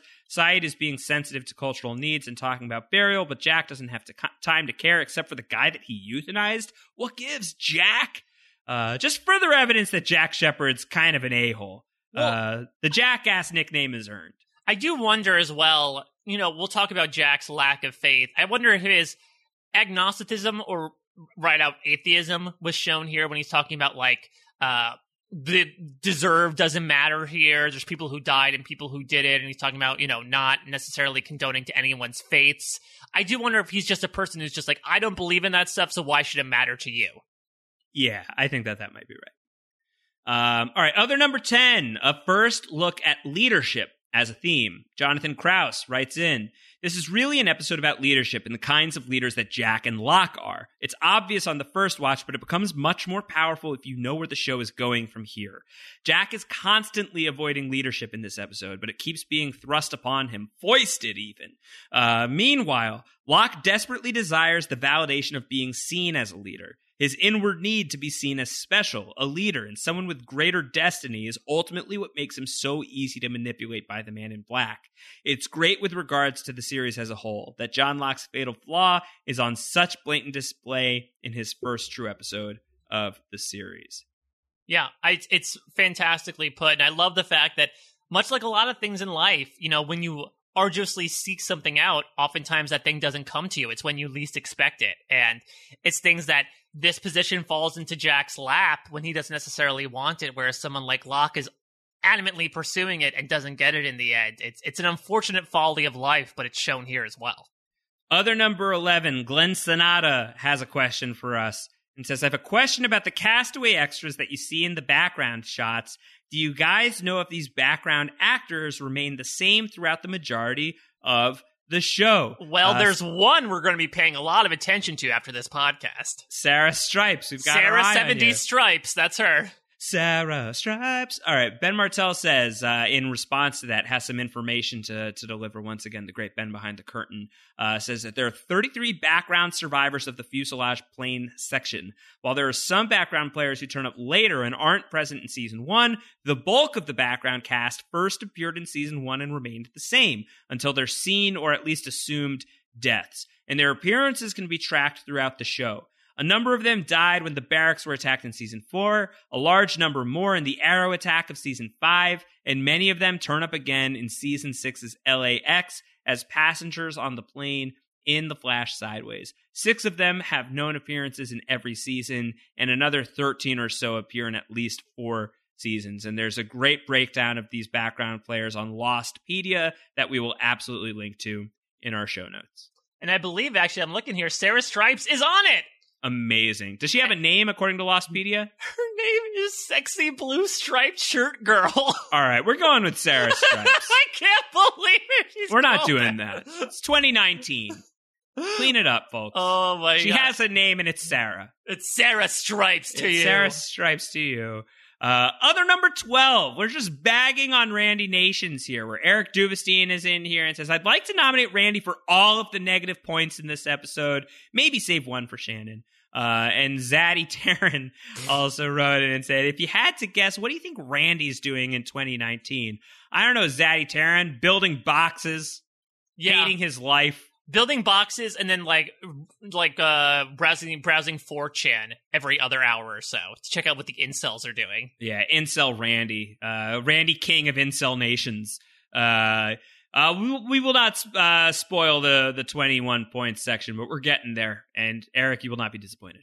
Other number 13, we're getting some updates on the counts that we are tracking here throughout Down the Hatch, the Lost Rewatch podcast. Patricia Riley has started a color-coded Sawyer nickname chart. Mike, did you see this? Yeah, I really do enjoy it. So Patricia basically is going through and saying who got nicknamed and what did they get nicknamed. And we're going to see, so not only the nicknames that Sawyer uses, but how often he uses them. For example, he's going to go back to the well a lot with Freckles and Doc. So it'll be interesting to see by series or even season's end how many times he's used those stalwart names.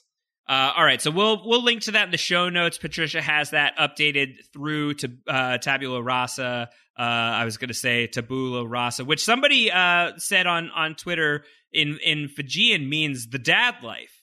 Ah, see, it's just in my DNA now, so it just came out naturally in my tongue. Yeah, Mike Bloom living that Tabula Rasa every day. Mm-hmm. It's good stuff. Jack Lindelof had suggested a Walt man count. Is that every time that Walt is described as man by Michael? Are we counting like his slow growth into becoming a man? I think it's when Michael refers to Walt as man. Like, come on, man, it'll be fine. Go get babysat by this topless woman. If somebody wants to count how many times Michael calls Walt or man, or just says the word Walt or man, I would not be opposed to somebody keeping track of that. I will not be the person. The Waltman count. The Waltman count. Down Servo giving us the update on the dude count. Hurley has now said dude 13 times. Oh, an unlucky number for an unlucky man. Yes, absolutely. Jonathan Krause, who is keeping track of our amputees so on Lost, which is very dark. John Krause says that even though Norman Croucher, he's never actually seen on screen, he should still get half points in the amputee count for being mentioned. 1/2 for each missing limb, so a full point given because he's a double amputee. So the amputee count at this point between the Peach Man Ray Mullen and Norman Croucher is up to 2 through Walkabout, which is a surprise to me. Yeah, that we're already at 2. 3 less limbs in 4 episodes is a pretty meaty metric, Lost. Fitzy wants to start tracking Jack's doctor snark. Like every time he is just being like a real holier than thou doctor, where he says in the pilot, like, you should really think about getting that license back. Or in Tabula Rasa, where he tells Sawyer, you missed. All right, after Sawyer tries to shoot him in the heart. Yeah, that might be a thing we'll put for like the 8 sounds. If there's like an 8.5 sound, maybe we'll throw it in there. But yeah, it's good to track some Jack's classic doctor snark, because he definitely does. Speaking back to his bedside manner, he's not great communicating with his fellow operators either. No, and Jordan from Wisconsin is doing some great work collating all of these different counts. So we will tweet out a link to the single document where all of these counts are being posted. Other number 14, we got a lot of really nice stuff. A lot of, we're really, we can't read through every single thing that we are getting from people, like the personal stories, the personal anecdotes, the really touching notes that Mike and I are getting. But we want you to know we're reading them, and it is it's really wonderful to connect with you people in this way, and just to know that this show meant so much to you, and that even just like having this goofy podcast in your weekly life is reigniting some of that stuff for you. So we want to give a shout out to Phoebe Nugent, who sent in an email and shared their story. It was about the numbers, Hurley's numbers, and the recitations of the numbers, and how that helped her out in her own life.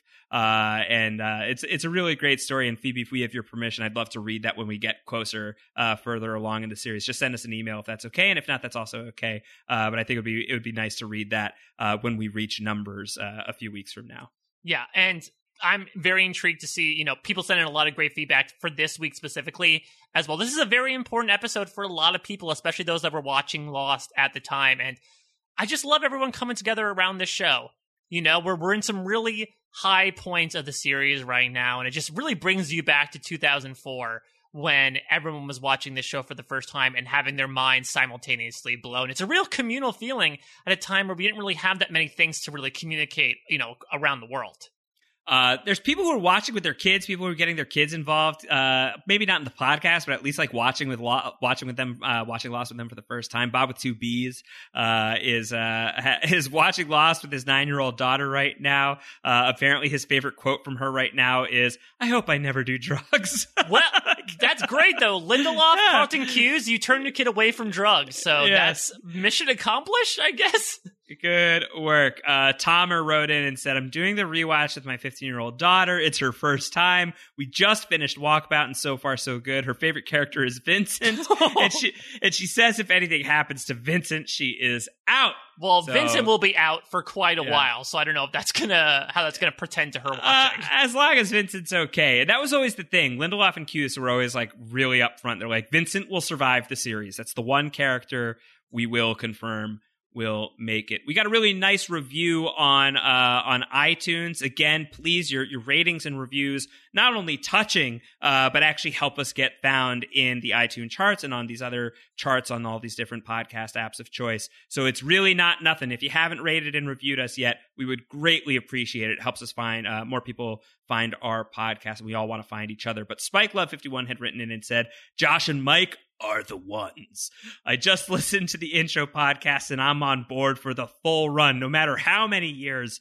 I've rewatched Lost so many times because, like Josh, it brings me comfort in dark times. Being back on the island is comfort, and I can already tell this is going to be a fun ride. Heck, they had me in tears playing some of these moments. I can hear a telephone ringing or a piece of music, and I'm back there with Charlie or Desmond, reliving the whole scene. Thanks to The Storm for suggesting this podcast. What generosity. I have room for both. Let's go down the hatch." And I want to reiterate that Joanna Robinson gave a really, really nice plug for us on a recent episode of The Storm, the Lost podcast, which, once again, if you're not listening to that, really, really smart analysis and really funny rapport between the three hosts. And they have guest hosts that come on every once in a while. Really, really great podcast if you're just looking to bolster out your Lost podcast listening right now.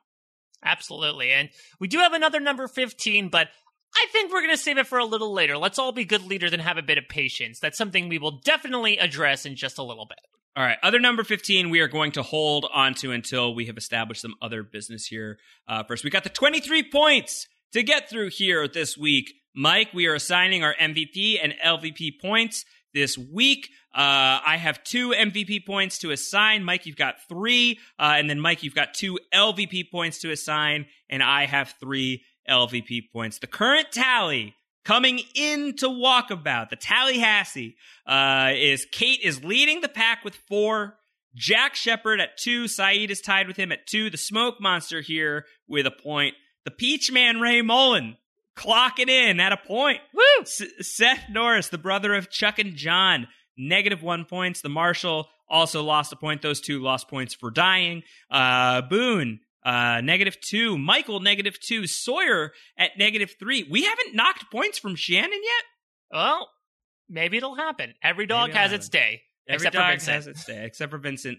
will make it. All right, Mike, you have the first MVP point to award this episode. Are you going to keep us in suspense or just make this easy? Let's make it short and sweet. I'm giving 2 MVP points to John Locke this week. All right, add a third point from Josh Wigler onto John Locke, and we're getting him on the board, immediately rising into second place with 3 points total for John Locke here. No-brainer, right? Do we need to enumerate all the reasons? No-brainer. I mean, listen to the past 3 hours of podcasting. It was a banger of an opening for John Locke, for an infinitely complicated and interesting character that I cannot wait to dig more into over the next several years. All right, so that basically meant that you and I had like an additional MVP point to hand out unless we were going to go all the way in on Locke MVP points, which I considered. I also considered giving MVP points to GL12, but I thought that was just too cute. It would have been fun to give maybe it would have worked out if it had been Forrest Whitaker, but since it was not, I'm going to give a point to my monster man, Smokey McSmokerson. I'm going to give a point to this week because we're doing the headcanon thing of the monsters courting John Locke at this point and doing a very effective job at that. So literally just in terms of the monsters' long con, this is one of the earliest and most critical steps in that plan that almost works if it wasn't for those pesky kids. So give the monster a point, and he is now tied with Jack and Sayid with 2 points. I'm going to be a bit of a surprise here, but I'm going to give a point to a character who only got named in this episode. I'm giving a point to Claire Littleton for Walkabout. I think her gesture in not only coming up with the idea, but also leading a eulogy for the mass amounts of people that died in the Oceanic crash was very sweet and humanitarian on Claire's part, hinting to her character a little bit outside of the fact that she's pregnant. I think it was a real MVP move, especially since her half-brother didn't want to do it. She took the responsibility on her own shoulders, as emotionally hefty as it might be, and she delivered a pretty powerful nighttime speech. So I got to give it to Claire for a great initiative. I'll take it. I like that pick. I think this is a great episode for Claire. One of my favorite Claire moments of the whole series. So an MVP point for Claire. All right, so the MVP points go as follows. Mike's first goes to Locke. My second goes to Locke. Mike's second, or Mike's first goes to Locke. My first goes to Locke. Mike's second goes to Locke, and that's 3 for Locke. My second MVP point goes to the Monster Man, and Mike's last MVP point goes to Claire Littleton. All right, LVP points. I'll kick us off, and let's get her on the board. Shannon, that was really cruel what you did to Charlie. That was uncool.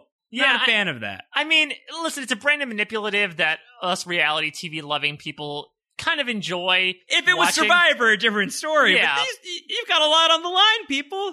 Yeah. And I think that her just being sort of like smug about it as well. And, you know, her when Boone comes back is like, hey, I think that guy John Locke died. She's like, well, did he bring back food? It's even more callous than Jack was this episode, I think. I know that the needs of the many outweigh the needs of the few, but say at least, oh, I'm sorry first, Shannon. All right. Who do you got for your second or your first LVP point? The Boars. Is it because of the reasons that I typically award, like because the boar died? Yeah, I mean, they get a little bit of death points there. I think if you die in an episode of Lost, like you're an immediate candidate to lose some points. Yeah, and I would also say that the fact that they injured Charlie and Michael over the course of the episode, you know, you might give some karma and take away some karma for those characters, but I don't know. And the fact that we never really hear much from the Boars again, maybe like one other time in season 1, but that's a wrap on the Boars, as opposed to like the polar bear is interesting and a fun mystery, right? The Boars are just the Boars. So, they're a bit of a bore, to be quite honest. I feel like we might get, to my mind, one more God's honest shot at a pig in an LVP category. I think it might happen. But for right now, I'm gonna give it that -1. All right, give me Randy. I'm gonna take 2 points. My two remaining LVP. Throw a third on. Let's pile on Randy. Screw you, Randy. If we're gonna throw 3 MVPs on Locke, we gotta take 3 LVPs and put them on Randy. Perfectly balanced, as all things should be. Yeah. I'd love to snap him out of existence. So the reasons are obvious. Randy's a douche, and that's it. Thumbs down for Randy. So in one episode, Randy ties Sawyer in the bottom of our MVP LVP rankings here. He's the worst. He's a terrible person. Josh B. wanted us to get the ball rolling on him getting some negative points. Consider it rolled. All right. So that's the 23 points. We'll get to the 15th other soon enough. I want to talk about something else. You know, we kind of yada-yada through it quickly last week because we had more pressing matters on the mind that obviously, as we've come this far, we are feeling a little more relaxed in. But that's the matter of ranking the episodes of Lost as we go. And I think that this is going to be a kind of difficult exercise, especially the deeper we get into it. Mike, before we got on the podcast, we were talking about this a little bit more, and you were talking about like the moment where like we're trying to say like, is Bar Avion a better episode than like, I don't know, Enter 77? Like we've really got to spend 20 minutes talking this through. We don't really want to do that. So it might just be easier for us to rate an episode, and then we can just compare numerically. The numbers don't lie. And so if we just compare them against other episodes, we should come up with a fundamental list by that. All right, so we're coming up with a new section that we're talking about as 4.2 stars. It's a rating for each episode. And the way that this is going to work is that Mike and I are going to deliver our scores on a scale of 1 to 4.2, an arbitrary end point for any other Roger exercise. Ebert is rolling over in his grave right now, just so you know. Yeah. So 1 to 4.2 stars. I guess you could go to 0 if you really wanted to. But 1 to 4.2 stars is what we are ranking each episode on. Mike and I will each have our own scores. And then if you want to write in, whoever is listening to this, want to write into the Down the Hatch feedback email, downthehatch@postshowrecaps.com, and spell out very clearly how you rate the episode on a scale of 1 from 1 to 4.2, we will average the scores of the listeners. We will then average that one, piece of data to my score, to Mike's score, these three data points, and that will give us the official Down the Hatch ranking, rating, numerical value for the given episode of Lost, because that's just what we need here on Down the Hatch, Mike. We need another segment. Yeah, it's very important. So it's got it. So it's obviously decimal points are included, right? But we're going like to 10th of a decimal point. So like essentially 0.0 to 4.2 is our rating. That's our rating. Yes, absolutely. So you want it to be like a 3.3, a 2.3 if you want to get cute with the Lost numbers. However you want to do it. It's obviously arbitrary and reductive, but we're going to have a good time doing it anyway.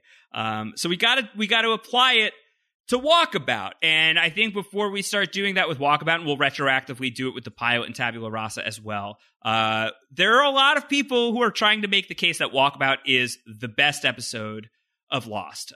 John Ross had written in and said that you guys had discussed whether the pilot would stand as the best season 1 episode. Mike offered Exodus as a counterpoint, and I'm surprised that neither of you brought up Walkabout, which for my money is in the conversation for the best episode of the series. I think this is the episode that establishes what the series is and how its episode format can be used to tell a surprising and powerful story. That's from John Ross. And the great Jessica Leese wrote in with a hot take that I don't think is too hot. Like, I think it's a great take. Yeah. Jessica Leese wrote in and said, I'm sure I have nothing constructive to add, which I doubt, Jess. But Jess says, but my Lost hot take is that this is the best episode of the entire series.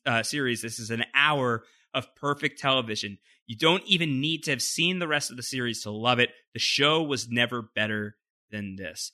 So Walkabout, it's an episode that's sometimes in the discussion for the best episode. Let's discuss it. Is this the best episode of Lost? It's really tough. I think it just depends on what you look at in the show. You know, when we were doing the episode rankings back in the day, we were debating whether or not The Constant or Through the Looking Glass was the best episode. And I remember you and Antonio made a point of saying that The Constant is a great episode of television, but does it represent Lost? And what Jess is alluding to is, I think, Walkabout is a great standalone representation of what Lost is in terms of who people were before the island, the powers of the island, what people can be on the island. And if you just look at that as a standalone, I think it is probably the best crystallized episode of Lost there is. I personally still just have a big hankering towards Exodus because I think it has everything in it and it wraps things up so nicely and on such an emotional note, whereas Walkabout is a little bit of a simpler story. So I feel like Exodus goes for the more complicated gymnastics routine and sticks the landing, whereas Walkabout just does something very simple but remarkable. But, I mean, it's definitively top 5 for me, maybe even top 3. You know what? I think when I think about like my favorite episode of Lost, like if I was just going to devote some time to sitting down and just randomly watching Lost, Exodus does come very close to front of mind for me. And I've said in the past that that's my favorite episode of Lost. And I don't think that that's going to change anytime soon. And I think that like, listen, we're talking about some elite episodes of television. I think that even the worst episodes of this show still have merit baked within them. There are scenes, at least, that are really, really good in the worst episodes. So to say what is like the best episode of Lost, it's hard for me. I think that what's going to happen here is very often I'm going to be giving full 4.2s out of 4.2s for some episodes because it's just so soft. Listen, you've touched my hands. They're very soft. They are very soft. I think that there's just going to be some episodes that I'm going to give perfect scores because I have to, because I'm really at a loss at finding the faults. And there's already 2 on the board for me. I'm going to, retroactively a 4.2 out of 4.2 for the pilot. I'm going to give a 4.2 out of 4.2 for Walkabout. And I will let you, Mike, and the listeners, as they compile their scores, weigh in on that to help even the tide here. But I suspect, and what I hope is what we're going to wind up with here is like, I think we'll wind up with like noticeable tiers of episodes. Like what's like elite status, what's excellent, what's very good, what's good. I think like we will get there and break things down that way. I will say, just to tease it out, 9/22 is going to be the 15-year anniversary of the Lost pilot, and I am currently working. This is for you Down the Hatch listeners, on a revision of those Lost episode rankings that I had done for MTV about 5 years ago. So I'm revising my episode rankings 5 years later, and I think in some regards it's going to look very similar to the original rankings. I'm not revisiting them. I'm doing it on feel. So there may be some ways where it's very meaningfully different because I'm not going to look back at what I did before. And I do think that my top spot's going to change. My top spot was Exodus the last time I did this. I think that there's a very compelling case that Walkabout's the best episode of Lost. I mean, it's a pretty damn perfect episode of television because you remember all the Locke stuff, which is just a fantastic 42-minute characterization of this brilliant character and one of the best twists I've seen in storytelling history. And you still have a lot of other great stuff on the side. You have the hints of Jack really coming to terms with being a leader and initially turning down the position. You have, Charlie and Hurley starting to build their friendship and get into some mischief. You have some of Shannon being the worst. It's like a nice little sampling of all the great stuff Lost has to offer with a fantastic entree of just a big old piece of meat that you want to dig into because it's so deliciously cooked. So I'm going to give Walkabout 4.2. I'm going to give Pilot 4.2. I'm going to give Tabula Rasa a nice solid 3.5. I think it has some like very important setup stuff. I think it's got some really good scenes in it. I think just like in the grand scheme, we don't think about it quite as often. It's got a remarkable ending. Maybe like 3.5 feels like a little low, but I don't think that it's that low. I think that it will not be in the upper echelon of season 1 when we get there, when we get through this thing. But I think that there's definitely going to be season 1 episodes that rank a lot lower than a 3.5. Yeah. And so that being said, again, everybody send in your 4.2 star ratings for the 3 episodes we've talked about so far. If you want to send one in for White Rabbit as well, preemptively, go ahead. But get used to doing that habitually so we can throw it in the old adding machine. And as it makes an ominous printing noise, we'll get it all tallied up. Mike, and what were your official scores for Pilot, Walkabout, and Tabula Rasa? I'm going to give Walkabout 4.2. I'm going to give Pilot, let's give it a 4.1. Why not? There were some very very two-dimensional characterizations where I feel like we could have concentrated on maybe some more characters instead of focusing around just a core amount. Tabula Rasa, I'll give, I don't know, let's say 3.4. Let's go a little bit lower than you, just because I'm having trouble finding a rubric at this point. I feel like once I do, it'll get a little more substantial in my mind, but I'm just going off of my gut right now. Yeah, I think the Peach Man is carrying a pretty Absolutely. Clean 3.2%, 3.2 of that 3.4. The Peach Bump is significant. Peach Bump is significant. All right, as we're starting to wrap up, let's look ahead at the final other that we did not discuss in the Others section. This is other number 15, and this is about the time limit. So about the time limit. So, Lost, Down the Hatch. You're guaranteed 42 minutes of conversation about Lost, but it's going to be a maximum of 108 minutes conversation about Lost, or else there are consequences. How did we do this week, Mike? Podcast failure. Podcast failure. Wiggler failure. Mike Bloom failure. Not great. All right. I think that's just going to happen. Yeah, it's an eventuality. I think I think John Locke, we got to embrace our fate and have some faith in the process and have some faith in the fact that this podcast is going to be what it wants to be. Don't tell this podcast what it can and can't do. Some days it's going to be a 3-hour podcast. Other days, it'll be a 16-hour podcast. If we get an episode of Lost Down the Hatch that is less than 108 minutes, it's going to be a great cause for celebration. But I don't see it happening anytime soon. So a lot of people had written in with suggestions and also just comments about the 108-minute rule. Namely, I hate it.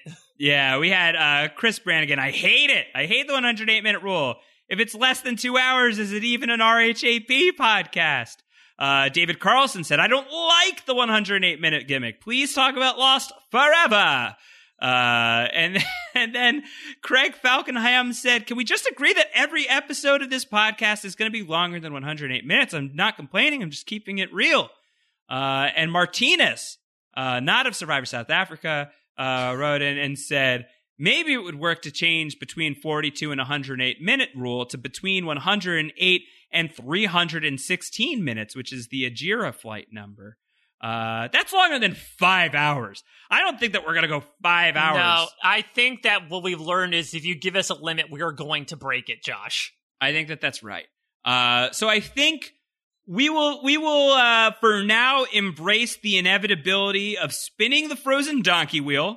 The frozen donkey wheel currently has some options that will become, if we land on the frozen donkey wheel, if we land on specific spokes, we owe you bonus content. There are a couple of options that give us some outs. We will play the current iteration of the frozen donkey wheel all the way down to the end of the line. And then when we are finished with the 8 spokes, we're going to reconceive. We're going to regroup.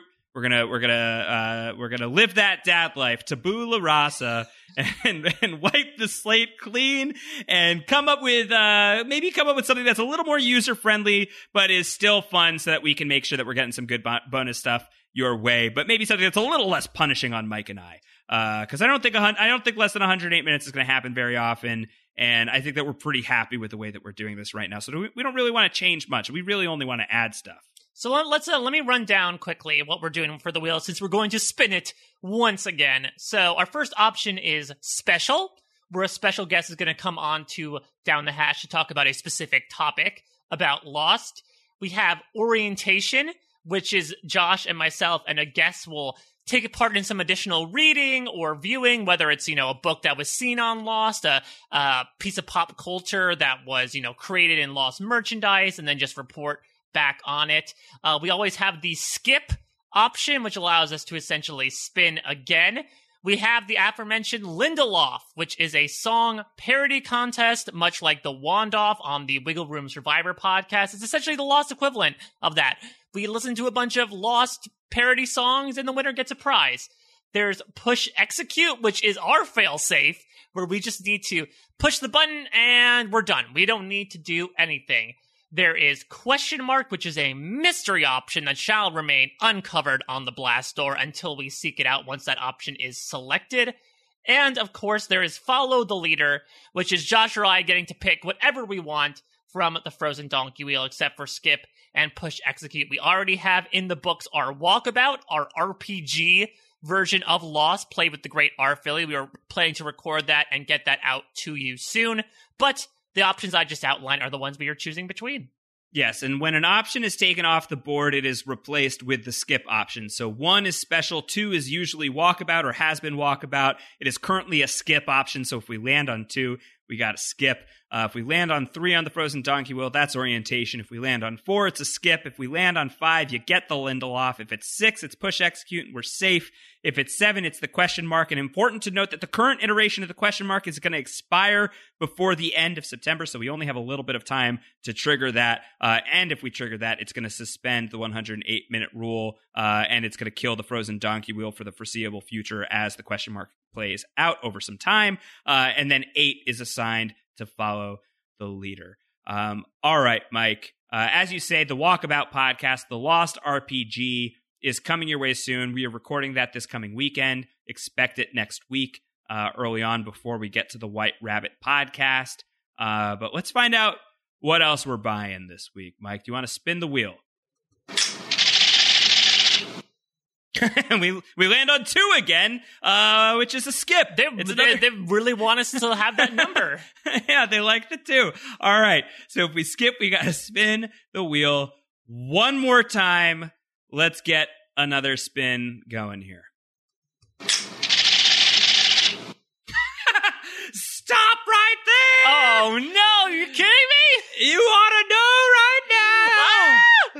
Ah! Oh my goodness. Wow. 4 episodes in and we triggered a song parody contest for our podcast. All right. The Lindelof has been triggered, and Wandoff haters who are listening to Down the Hatch are also triggered, because we have landed on the Lindelof, which means the Lindelof is going to happen. All right. Here's how the Lindelof is going to work. It is a parody song competition. You are to write and record and send in to Down the Hatch at postshowrecaps.com your lost parody songs. When we get enough, and when we get enough of a certain quality level, and please don't be too offended if you do not meet that amorphous criteria down the line, when we get enough of a certain quality level, we are just going to ambush you at some point with a Lindelof. We're going to go really long on a podcast, and we're going to get to that point where we're supposed to spin the Frozen Donkey Wheel, and instead what's going to happen is you're going to get Lindelofed, and we are going to do an impromptu song parody competition that week with the song parodies that you are submitting between now and then. We want those song parodies to pertain specifically to the episodes of Lost that we are discussing and have discussed so far. So right now, anything from the pilot to Walkabout is eligible in the weeks ahead. Any episode that we're talking about is eligible until we get to that Lindelof when we ambush you with it. It's going to be really ridiculous and super funny, and I'm very excited about it. I mean, the Wandoff has shown how creative Survivor fans can be. I hope that crosses over into Lost. I'm sure we will see or hear some familiar faces over the course of Lindelof, and maybe some new people as well. If any Lost fans want to come out of the woodwork and send us songs, listen, all are welcome, no matter what your musical ability. We all love this show. We all love singing stupid songs about this show.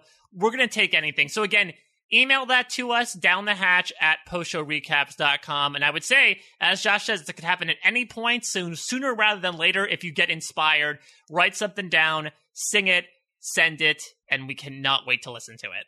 All right, sing it, send it. We can't wait to listen to it. There's a hat on the line. You'll get a. We're coming up with a Wombat Station hat that will be on the line for the winner of the first Lindelof, coming your way in the TBD amount of weeks from now, but it will be here, and you'll be blown away for better and for worse. All right, that is going to do it here on Down the Hatch this week, talking about Walkabout, almost as long as we went on the 2-hour pilot, Mike. Yeah, which is, look, it's a very important episode of the show. Next week, I'm assuming we'll get back to another tabula rasa S-length, but still an important episode, Josh. We're getting into White Rabbit. We find out a bit more about Christian Shepard, Jack's relationship to him and his death, and we get a little bit of Jack in the throes of alcoholism and a bit more as to why he was so damn belligerent with Cindy the stewardess on the plane about the little vodka bottles.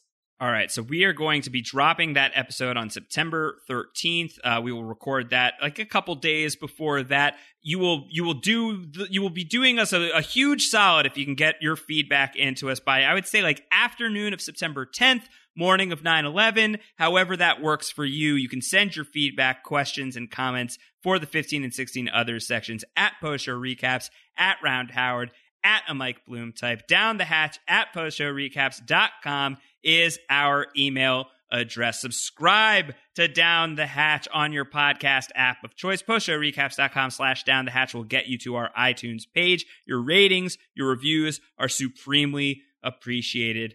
Mike, I mean, the Lindelof is at some point down the line, but we actually did get our first Lindelof submission this week. We did actually get this little ditty from a great Wandoff artist, prolific Wandoff artist on RHAP and the Wiggle Room, Bob with two B's, about Walkabout.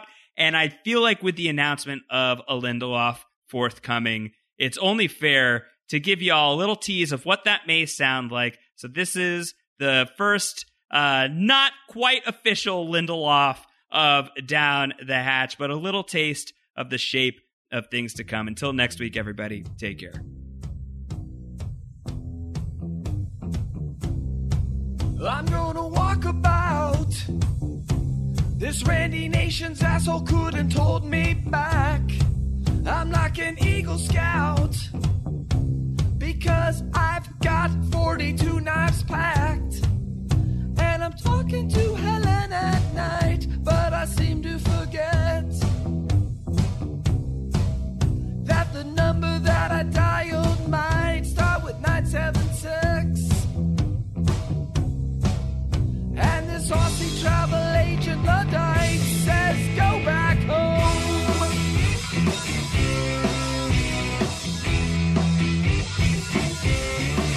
I'm gonna walk about, leave behind my wheelchair forevermore. I'm gonna flex my clout, make the blood drip out of every bore.